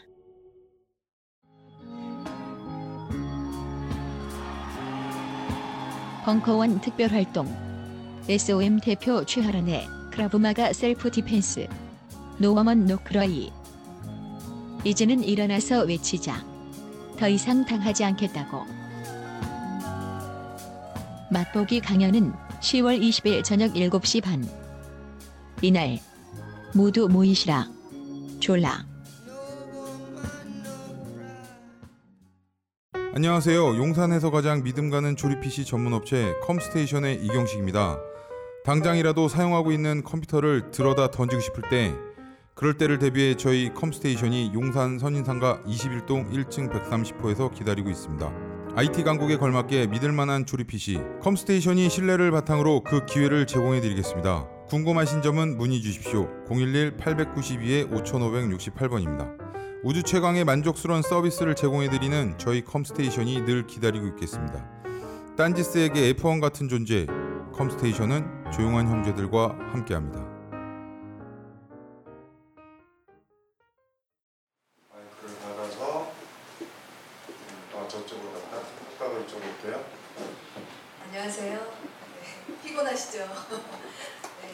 제가 1년 전에 김선우 작가님을 처음 알게 됐어요. 사실 네, 1년 전에 전혀 모르고 있다가 제 딸 아이 자습서, 고3일 때 자습서를 뒤져보다가 그 유명하신 김소월님과 한영훈님의 시 옆에 한편에 감자 먹는 사람들이라는 시를 제가 읽게 됐거든요. 어, 너무 마음에 와닿아서 작가를 이름을 봤더니 김선우라는 이름이 있었거든요. 전혀 못 들어본 이름이라 근데 두 가- 세 가지를 생각했어요. 그 시를 읽은 느낌으로 이분은 분명히 남자다. 그리고 한 50대 지긋하신 분일 것이다. 아, 그리고 강원도다. 근데 그 중에 한 가지만 맞고 두 가지는 제가 인터넷 검색을 해본 결과 제가 생각했던 것과는 정말 어, 다르게 제가 뒤통수를 맞았는데 어, 하여튼 이건 제 그냥 얘기고요. 네, 제 질문은 아까 김철우 작가님이 말씀하셨듯이 작가들은 여러 가지 마음 밭에 씨앗이 있다고 말씀하셨는데 그 무수한 씨앗 중에 어, 왜 하필이면 어, 여러 역사적인 인물들도 많고 다른 여러 가지 모티브도 많을 텐데 어, 불교적인 그런 철학 철학적인 그런 세계관과 하필이면 왜 원효에 대해서 그런 마음밭에 씨앗을 가지게 되셨는지 혹시 제가 뭐 잠깐 뒤로 출가하신 가족분이 있다고 듣 기도 했고요. 네, 그런 어린 시절부터 어떤 그런 불교적 철학관이 생기게 되셨는지 그런 어, 동기 같은 거 네, 듣고 싶습니다. 네, 감사합니다. 여러분, 제가 무려 첫 곳에 나오는 시이에요. 모든 모든 가까이 좀 나와. 아, 조금 더 나가면 제가 무려 교과서에 나오는 시이에요. 와, 교과서에 나와야 진짜. 교과서 나오면 뭐예요? 저보다 판매 뉴스로 발언을 계기로 쌤이 많이 판 게 얼마예요? 도대체. 그러니까 비교하시면 안 돼요. 아, 이런. 아무튼 어떻게 어떻게 그럴 수가 있죠? 네? 네, 소설보다 어떻게 철학수가 더 많이 나갈 수가 있는지 그것은 참 연구가 필요한. 말 빨리 얘기나. 네, 네, 네, 네, 네. 대답 좀 해주세요. 네. 그저 출가 네. 출가 출가하신 네. 분이 있다는. 네, 네. 뒷조사를 굉장히 많이 하신가 봐요. 네. 네. 그, 어휴, 쌤이 지금 이 공간에서 다 상담하면서 막 새벽까지 하고 막 그러셨죠. 뭐 얘기를 길게 하면 진짜 길어질 이야기라 어떻게 잘라서 이야기를 해야 될지 간간히 짧게 이야기할게요. 네. 음, 제가 그 아마 이제 발언을 읽으신 분들은 제가 요석에게 드린 그 공이 굉장히 굉장히 공들여서 요석을 원효의 그림자로부터 그 탈피시켜서 음, 요석이라고 하는 주체적인 여성으로 어떻게 세우, 다시 세우려고 했는지를 아실 거예요. 그 그런 노력들이 갑자기 일어나게 되는 것은 아니고 이제 한 작가가 음, 이런 것을 보통 운명적인 인연이라고 해요. 우리는 이제 흔히 이제 인연이라는 말을 할 때 운명적인 인연이 있고 만들어가는 인연들이 있잖아요. 음, 운명적인 인연은 제가 선택할 수 있는 게 아니에요. 태어나 보니 아빠가 장동건이야 뭐 이, 이런 거는 운명적인 조건인 거고 태어나 보니 강원도 강릉에서 굉장히 여자 여, 그 남자 아이를 갈 갈구하는 집안에 여자로 태어났다. 음, 라고 하는 것은 운명적인 그 인연인 거죠. 네, 제가 어, 제가 그냥 우리 우리 부모님의 그 가족 계획 속에서 그냥 태어난 게 아니라 본래는 없었던 그 가족 계획상에 없었던 자식인데 주 그 큰 큰 오빠가 중학교 때 갑자기 페니실린 쇼크로 죽어버리는 바람에 그 딸만 셋이 남은 집안인 거예요. 그래서 이 강릉 분위기가 어떤지 알잖아요. 음.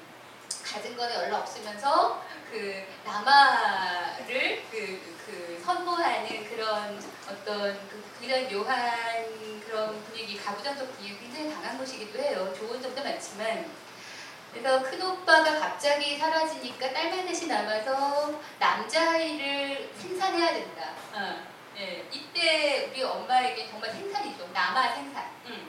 남아를 생산해야 한다는 절체절명의 과제를 안고 남자아이를 태어나게 해주세요라고 부처님 전에 너무너무 많이 빌고 음, 그렇게 해서 9년 만에 미로 이제 아이를 가졌던 것을 한 9년 만에 제가 태어났어요.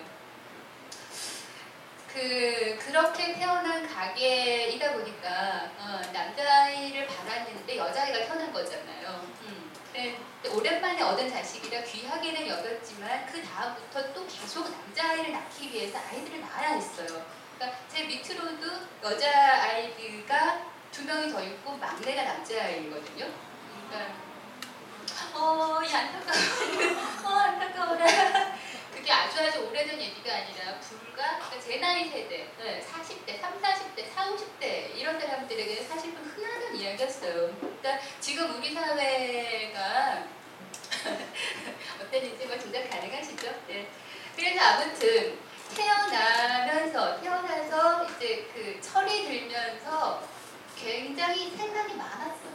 음, 일찍부터 일찍부터 생각이 많았다는 것은 자라 보니까 그 모든 것들이 사실 저에게는 작가적인 힘이 되었어요. 네, 아주 어렸을 때부터 내 탄생에 대해서 내가 품었던 그 의문들 음, 그리고 일종의 아, 이런 거죠. 큰 오빠가 있었다는데 네, 그큰 오빠가 갑자기 죽지 않았다면 내가 태어나지 않았겠구나.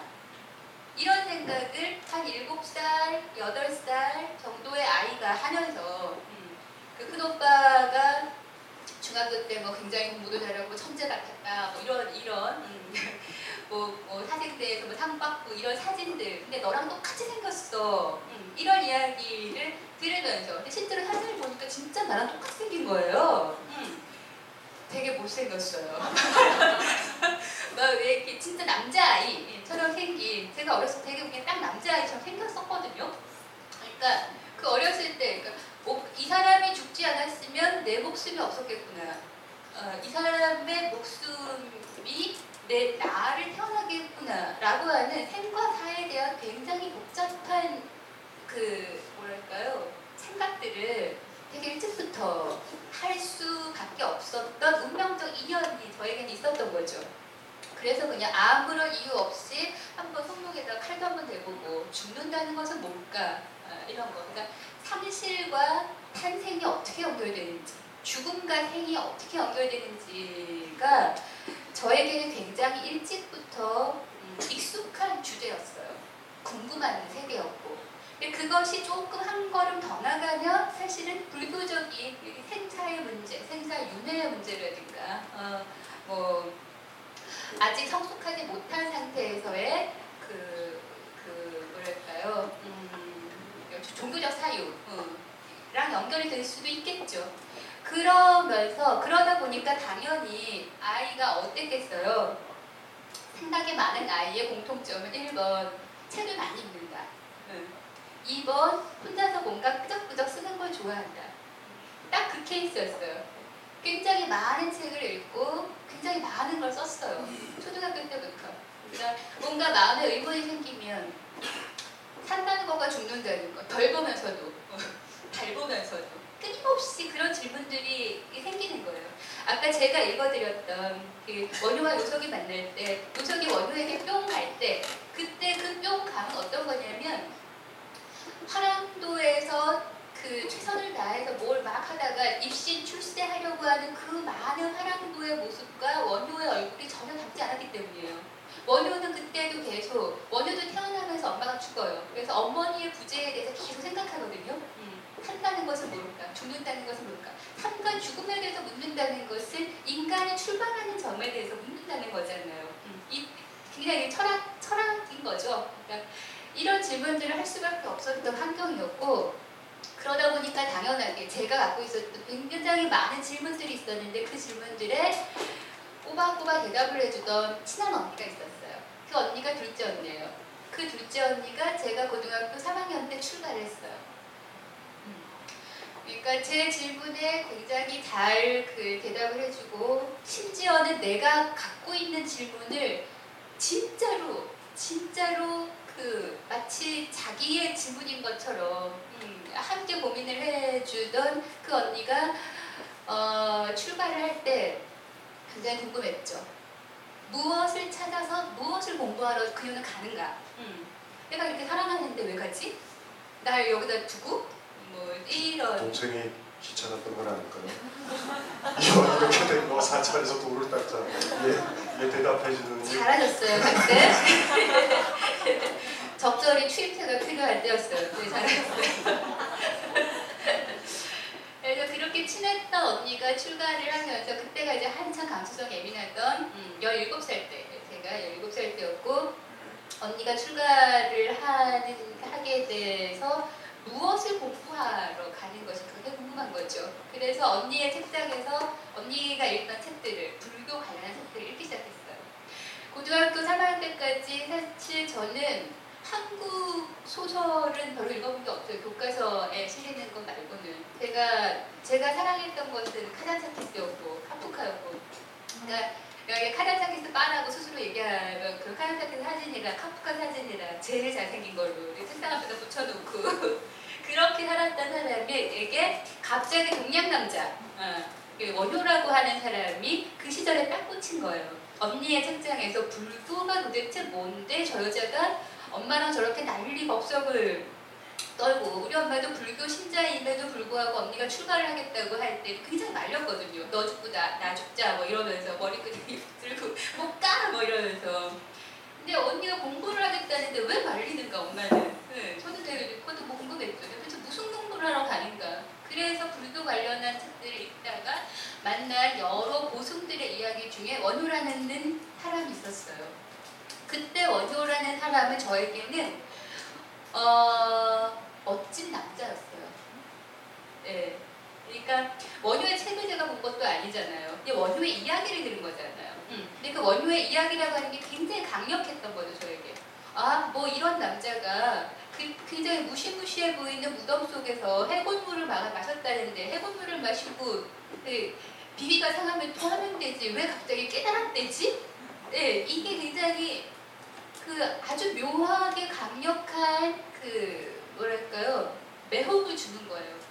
가령 우리가 그 어떤 어떤 어떤 강력하고 다크한 우화 같은 것을 딱그 읽었을 때 동화 같은 걸 읽었을 때 뭐라고 설명할 수 없지만 뭐 매력적이다라고 느낀 그 비슷한 심정으로 원효라는 사람에게 꽂혔어요.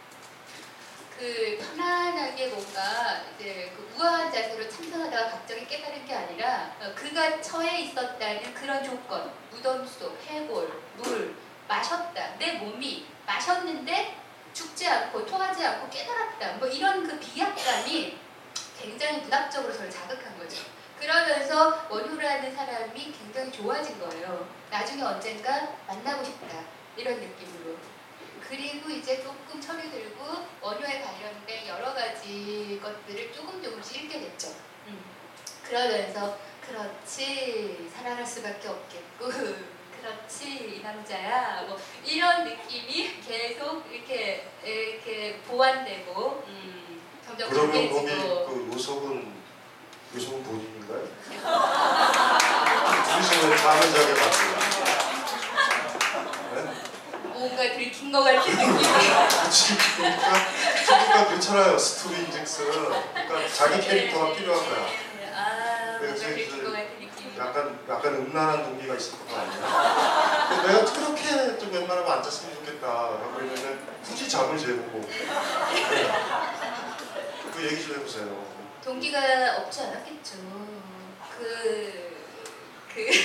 근데 참 네, 네. 그렇게 해서 지금 발언처럼 마무리가 됐을 때 어, 원효가 옛날에 좋아했던 남자 예. 그 남자인 걸로 이렇게 가슴에 이제 이렇게 한번 이렇게 뭐라 그러나 한번 내 남자인 것처럼 왔다라는 느낌은 드셨나요?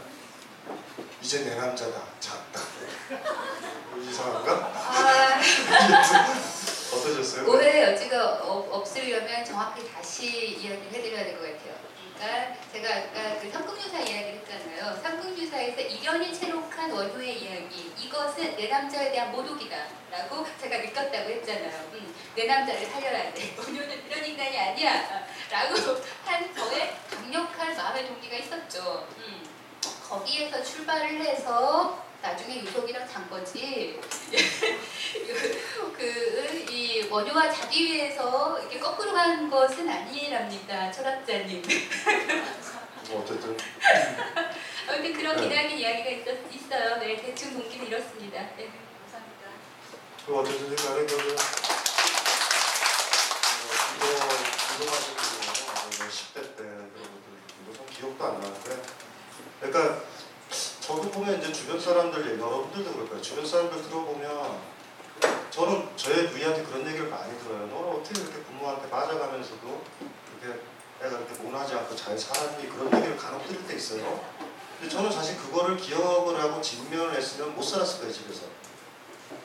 근데 사실은 여러분들도 그랬을 거예요. 그래서 우리는 대개 유년 시절을 좋다고 생각한다고 대개가. 그런데 우리의 몸은 부모를 그닥 자주 오랜 시간을 보내고 싶지 않아요.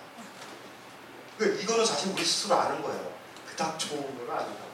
그러니까 사실 김선우 작가님 이렇게 옆에서 얘기를 들어보면서 그거를 그 용기거든요. 용기 있는 사람이 직면을 하고요. 용기 없는 사람은 피하고 딴청 피우고 땅꿈을 꾸는 쪽에 좀 가깝잖아요. 어제 그런 느낌이 옆에서 좀 들었어요. 그래서 아 원우가 그때 이렇게 그 어, 언니와의 관계에서 일단은 이렇게 들어왔다 그러면은 고등학교 때니까 벌써 한 20년, 20년 정도 뒤에 그때 그때 싹이 내려졌다가 지금 이제 꽃이 핀, 핀 거네요. 꽤 역사가 있다 그런 생각이 들고 또 질문요 앞에 분 여기 앞에 분의 마이크 멈추고요. 아마 늦으실 수 있잖아요. 저희 그냥 가신다. 그렇죠? 어디 가요? 왜 거기 또 앉아 급하게 어떡하려고 그러니까 여기 저 마지막에 질문하고요 또 이게 저, 저 김선우 작가님 또 봤잖아요 그래서 저 사인회를 해야 되니까 또 늦게 가실 분 있으니까 마지막 질문으로 할게요 네.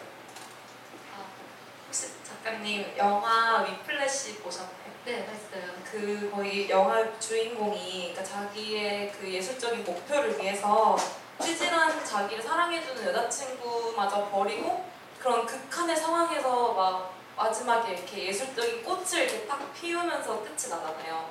저는 그걸 보면서 아 저 남자가 내 남자라면 싫겠지만 그래도 되게 멋있다 막 그래 저렇게 목표가 있으면 연애 같은 사사로운 감정에는 휘둘리지 말고 저걸 해야지 막 이렇게 멋있다고 생각을 했었어요. 근데 오늘 이렇게 작가님이 쓰신 내용이 보면 원효는 완전히 다른 사람이잖아요.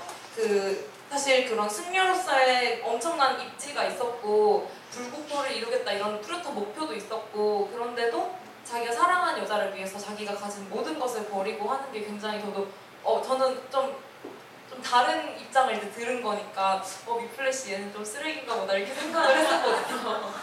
근데 어 사실 근데 막 여, 여러 가지 뭐 영웅담, 뭐 계획장 뭐 이런 것도 그렇고 되게 그런 자기의 좀 목표를 위해서라면 사랑하는 사람쯤 뭐 버릴 수 있지 이런 게 좀 더 멋있게 많이들 좀 그렇게 얘기를 하잖아요. 저도 그런 거에 되게 빠져 있- 있었고 아 그래 뭔가 목표가 있으면 왜 배수진을 막 치고 싸우는 것처럼 진짜 물러날 데가 없을 정도의 그 극한의 상황에서야 꽃이 필 수 있다 막 이렇게 생각했었는데 어 그런 위플래시 주인공 같은 그런 인물이랑 원효랑 비교하면 당연히 원효라고 하시겠죠. 그래서 어 그런 그런 그러니까 위플래시 주인공 같은 그런 인물들이 많잖아요. 그런 인물들에 대해서는 어떻게 생각하세요?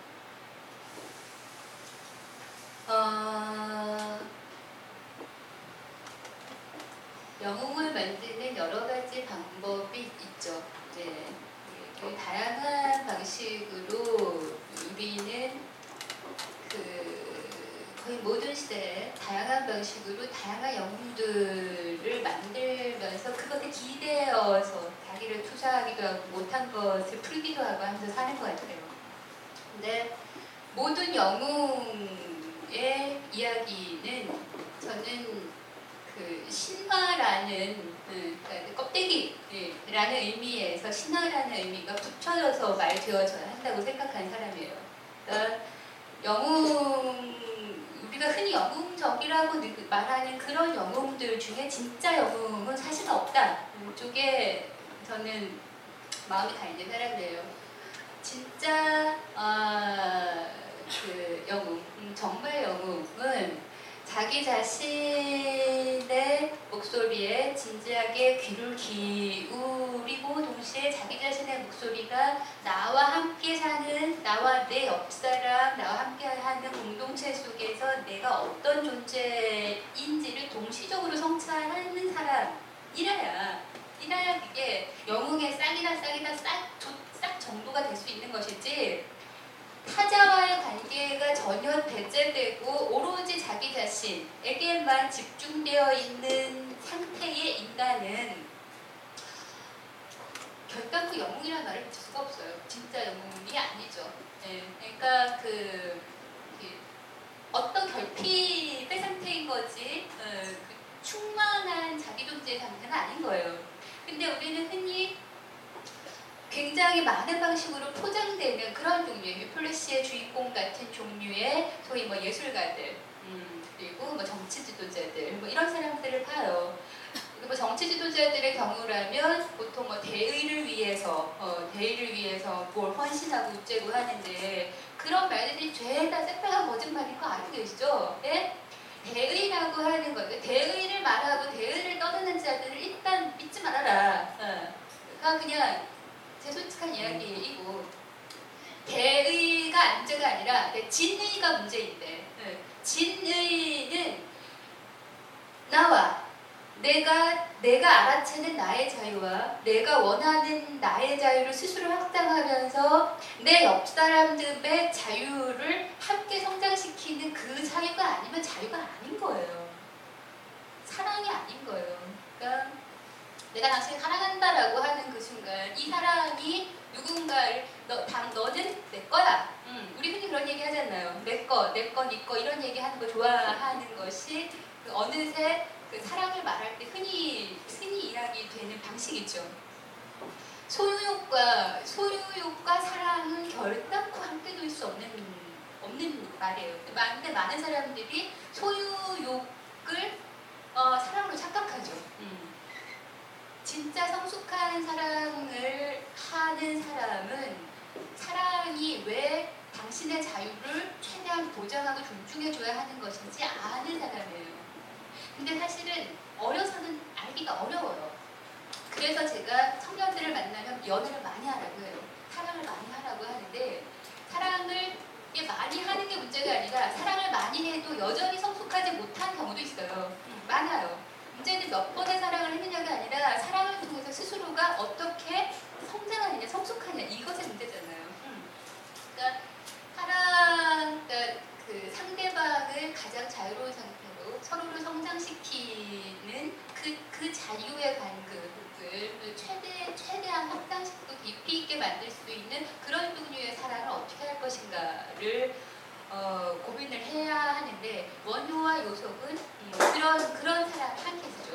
리플래시의 주인공은 그냥 버리잖아요. 내치잖아요. 꿈을 이뤄야 돼. 네, 라면서 그 그렇게 해서 한 꿈이 성취되었다고 하더라도 다시 거기는 결핍의 시작이에요. 음, 결핍의 그 종점이기도 하고 저는 그런 종류의 예술가들에 대해서는 정말로 0.001%도 감동받지 않아요. 근데 그 이거를 좀 추가를 해야 되는데 그러니까 계백장군이 처자식을 죽였잖아요. 굉장히 소중해요. 그걸 죽인 건지 요새 사이도 안 좋고 전쟁도 일어나는데 제거를 할까 이걸 수도 있어요. 요번에 대충 이렇게. 그러니까 이제 중요한 게 이런 거죠. 어떤 순간에 내가 가지고 있다라는 걸 버릴 때가 와요. 근데 그게 진짜 소중해야 되는 거예요. 그 진짜 소중한 거예요, 그게. 그러니까 내가 가진 거예요. 근데 그 그걸 이렇게 생각을 해보셔야 돼요. 그러니까 그런 측면이라고요. 그러니까 누군가 버렸다고 해서 소중한 건 아니에요. 아니 그냥 버릴 수 있어요, 그냥. 근데 어느 순간에 우리한테 어떤 위기처럼 다가오는 거 있죠. 네가 가진 가장 소중한 걸 버려야 될 때가 와요. 누군가를 위해서. 이럴 때 이제 사랑이라는 게 되는 거죠. 그러니까 예를 들면 아까 그 얘기를 했잖아요. 그때 그 어떤 예술가가 그 여자를 뭐 버렸거나 뭐 남자를 버렸거나 그럴 때 헤어지고 싶었던 거야. 대충 대충 제거하는 거예요. 사실 이거 이거는 굉장히 좋. 왜냐하면 우리가 우리의 편견들이 있어요. 상식. 가족이면 다 아끼니까 가족을 버렸으니 굉장히 아픈 거를 희생을 했겠구나 이렇게 생각을 하잖아요.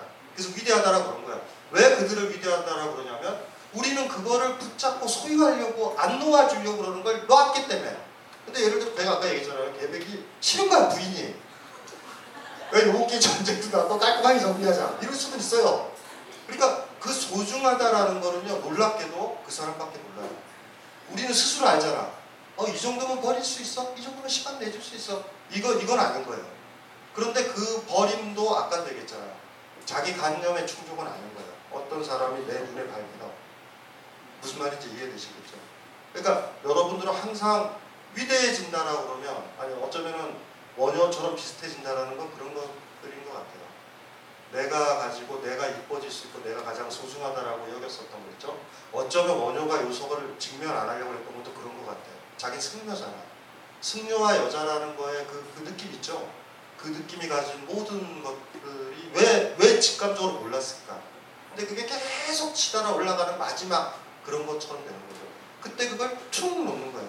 제가 예전에도 얘기했잖아요. 이걸 이렇게 잡고 있으니까 이렇게 이렇게 잡고 있는 거예요. 승려를 잡고 있으니까 자유로울 것 같았지만 요 손으로 다른 걸 못 잡는 거예요. 요거를 얼른 탁 놓는 거예요. 자유라는 게 이런 거 아닐까요? 집착이라는 게 아마 이런 거일 것 같아요. 이런 거. 소중하니까 잡고 있는 것까지 포함하는 거예요. 물론 이런 사람은 별로 없어요. 대개는 잡기 싫은데 잡고 있는 게 많아.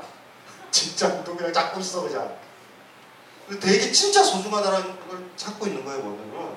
그 이거를 이걸 언젠가 요속이라는 사람이 버리도록 나를 시험대에 빠뜨릴 거다라는 느낌을 피해 오는 거죠. 그다음 그 순간의 위기를 이기는 거예요. 이렇게 놓는 거죠. 놓았을 때 요속의 손을 잡을 수 있는 거예요. 그리고 놓, 놓으니까 빈손이 됐잖아요. 서랍을 저작거리의 사람들을 잡을 수 있는 거예요. 그러니까 그거를 사실은 배운 것 같아요. 그래서 아까도 얘기했지만 그거는 이제 영화를 만들면 스토리라인에서 이루지만 그건 몰라요. 우리가 되게 뭘 버릴 때 보면 이제는 오래 만나서 이제 정리도 될 겸 전쟁도 일어났으니 나 전쟁에 나가야 돼. 전쟁에 나가는 이유가 그 여자랑 헤어지려고 나가는 걸 수도 있어. 대명도 이해되세요 제가? 그럴 때도 있어요. 그럴 때 보면 어, 아, 좋아하는 여자를 두고 전쟁에 나가는구나가 아니에요. 근데 겉으로 보면 그럴 수는 있어. 근데 우리 자신은 아는 것 같아요. 그래서 아까 김선호 작가님이 제일 재밌는 단어를 썼잖아요. 대유와 진의. 큰 뜻이요. 딴 사람이 봐도 충분히 납득할 수 있는 큰 뜻과 진짜 뜻. 이 진의 차원에서 들어가 봐야 될 것 같아요. 나를 위해서가 아니라 어떤 가장 소중한 것을 내려놓는 거죠, 이렇게. 네? 자기가 가진 것을 내려놓는 거. 그럴 때 자유를 얻는 거죠. 또 그게 하나가 사람의 힘이잖아요. 안 그랬으면 그 사람을 못 만났으면, 요석을 못 만났으면 계속 나는 국사야, 나는 신라에서 제일 유명해. 나를 만나면 모든 서랍을 중생들이 해결책을 얻어, 행복해져, 가르침을 얻어. 이거 붙잡고 있었을 거예요. 그거. 대의도 있고, 그쵸? 막, 막 이런 거 있었을 거야. 그러니까 저는 사실은 뭐 요석이 원효를 역할을 했다고 그러지만 이 남자 입장에서 보면 어떤 마지막 관문 마지막 관문 같은 여자였던 것 같아요. 원효 입장에서 제가 이 얘기하면 또 김선호 작가님. 하지만 근데 저는 사실 그런 느낌이 와요. 원효한테 물어보는 사람. 워- 요석은요 소설 읽어보면 원효를 너무 아껴요. 거의 다 줘요 제가 봤을 때. 근데 원효는 안 주는 게 있어. 그러니까 어쩌면은 요석이 이제 소설을 읽어보면 무슨 느낌이냐면 요석의 그 치마 폭인에 원효가 있어 이렇게 머리 깎고 내가. 그래서 왔다 갔다 하는 거예요 왔다 갔다 해서 에이 오바다. 저는 좀 그래요 좀왜 느낌이. 치마 폭?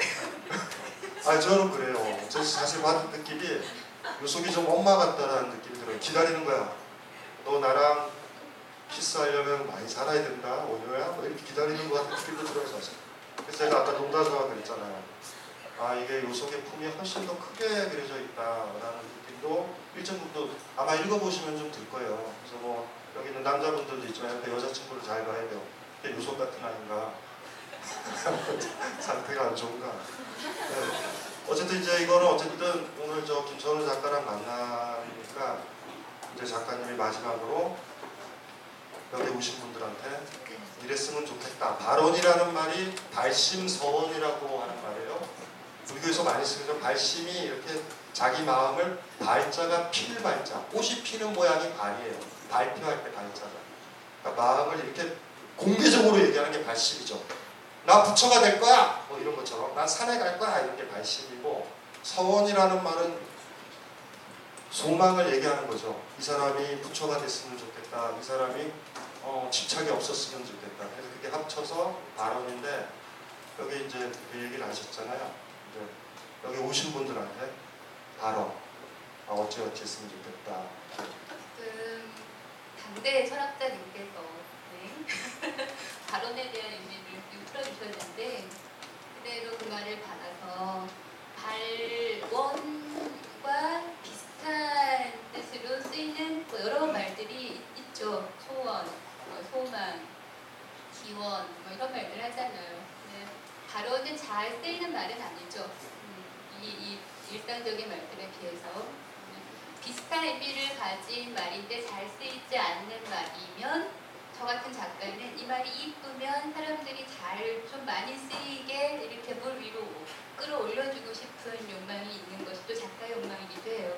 그런 의미에서 발언이라는 이 제목이 세상 속에 좀 더 많이 퍼졌으면 좋겠고 어, 그보다 중요한 것은 소망이나 소원이나 기원 같은 많은 비슷한 말보다 필 발자라고 하는 것. 이, 이 발, 원에 발이 딱 붙은 순간 이것은 어떤 작용을 하냐면요. 어, 마음에, 마음을 먹는 순간 행동한다 라고 하는 행동의 느낌이 굉장히 많이 결합이 되는 말이에요. 작가로서 제가 느끼는 발언의 의미가 그래요. 그러니까 소원이나 소망, 기원은 마음으로 비는 거예요. 누군가에게 비는 건데 발원이라고 되었을 때는 뭔가를 마음에 딱 품은 순간 내가 행동해야 하는 것이 되는 말. 음. 내가 행동해서 성취해야 하는 말이 되는 것이 발언이라고 저는 느껴요. 그러니까 말이 말로 그치는 것이 아니라 말 속에 이미 행위하고자 하는 적극적인 느낌이 포함된 말이라서 발언이라는 말이 저는 굉장히 좋은 말이라고 생각해요. 그래서 이런 그 발언, 저마다 갖고 계신 마음의 발언들이 있을 거예요. 음, 개인적인 것부터 주변 사람들에 이르는 것까지 저마다 갖고 계신 마음의 발언들이 아, 갖고 있는 마음을 어떻게 내가 그 행하는가. 음, 발언이라는 책에는 계속 행위, 깨달음은 행이다라는 이야기가 계속 나와요. 근데 책을 읽으시면 아실 텐데 그 행의 의미가 어, 말하는 것과 행위의 일치가 여러분 각자의 삶을 가장 좋은 방식으로, 가장 자유로운 방식으로, 가장 잘 사랑하는 방식으로 어, 여러분을 아낄 수 있게 그렇게 어, 작용을 했으면 좋겠어요. 음, 말에도 주술성 같은 게 있어서 말 자체가 갖고 있는 강력한 어떤 염원, 음, 발언이라는 말에 그런 걸 걸었어요. 여러분이 발언을 가슴에 품는 순간 성취하시는 모든 것이 이루어질 거예요. 막 이렇게 이야기하면 약간 그쵸? 그러나 될 겁니다.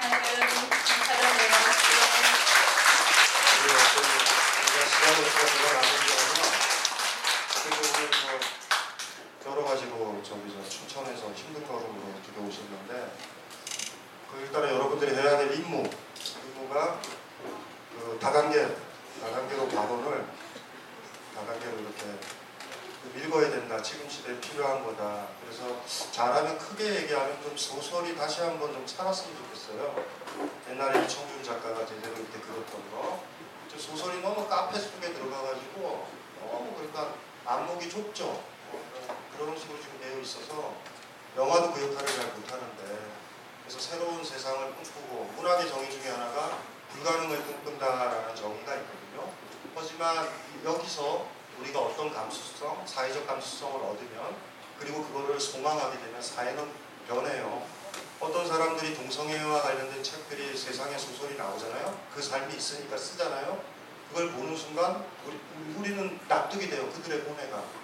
뭐 동성애든 뭐든 간에 막 비판하는 사람들은요. 한 번도 그들도 우리와 같은 사람이다라는 그, 그 작가들이 자꾸만 안 읽어본 거예요. 그러니까 우리가 타인을 이해하거나 공동체를 이해하거나 우리 삶이 좀 풍성해지려면 어쨌든 소설이 주고 있는 사회적 감수성이요.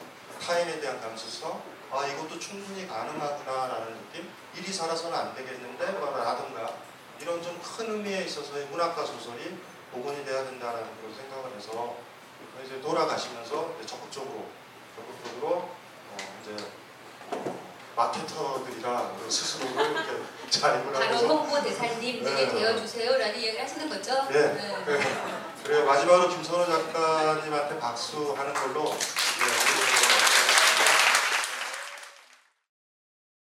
이 강의는 벙커원 어플에서 동영상으로도 시청하실 수 있습니다.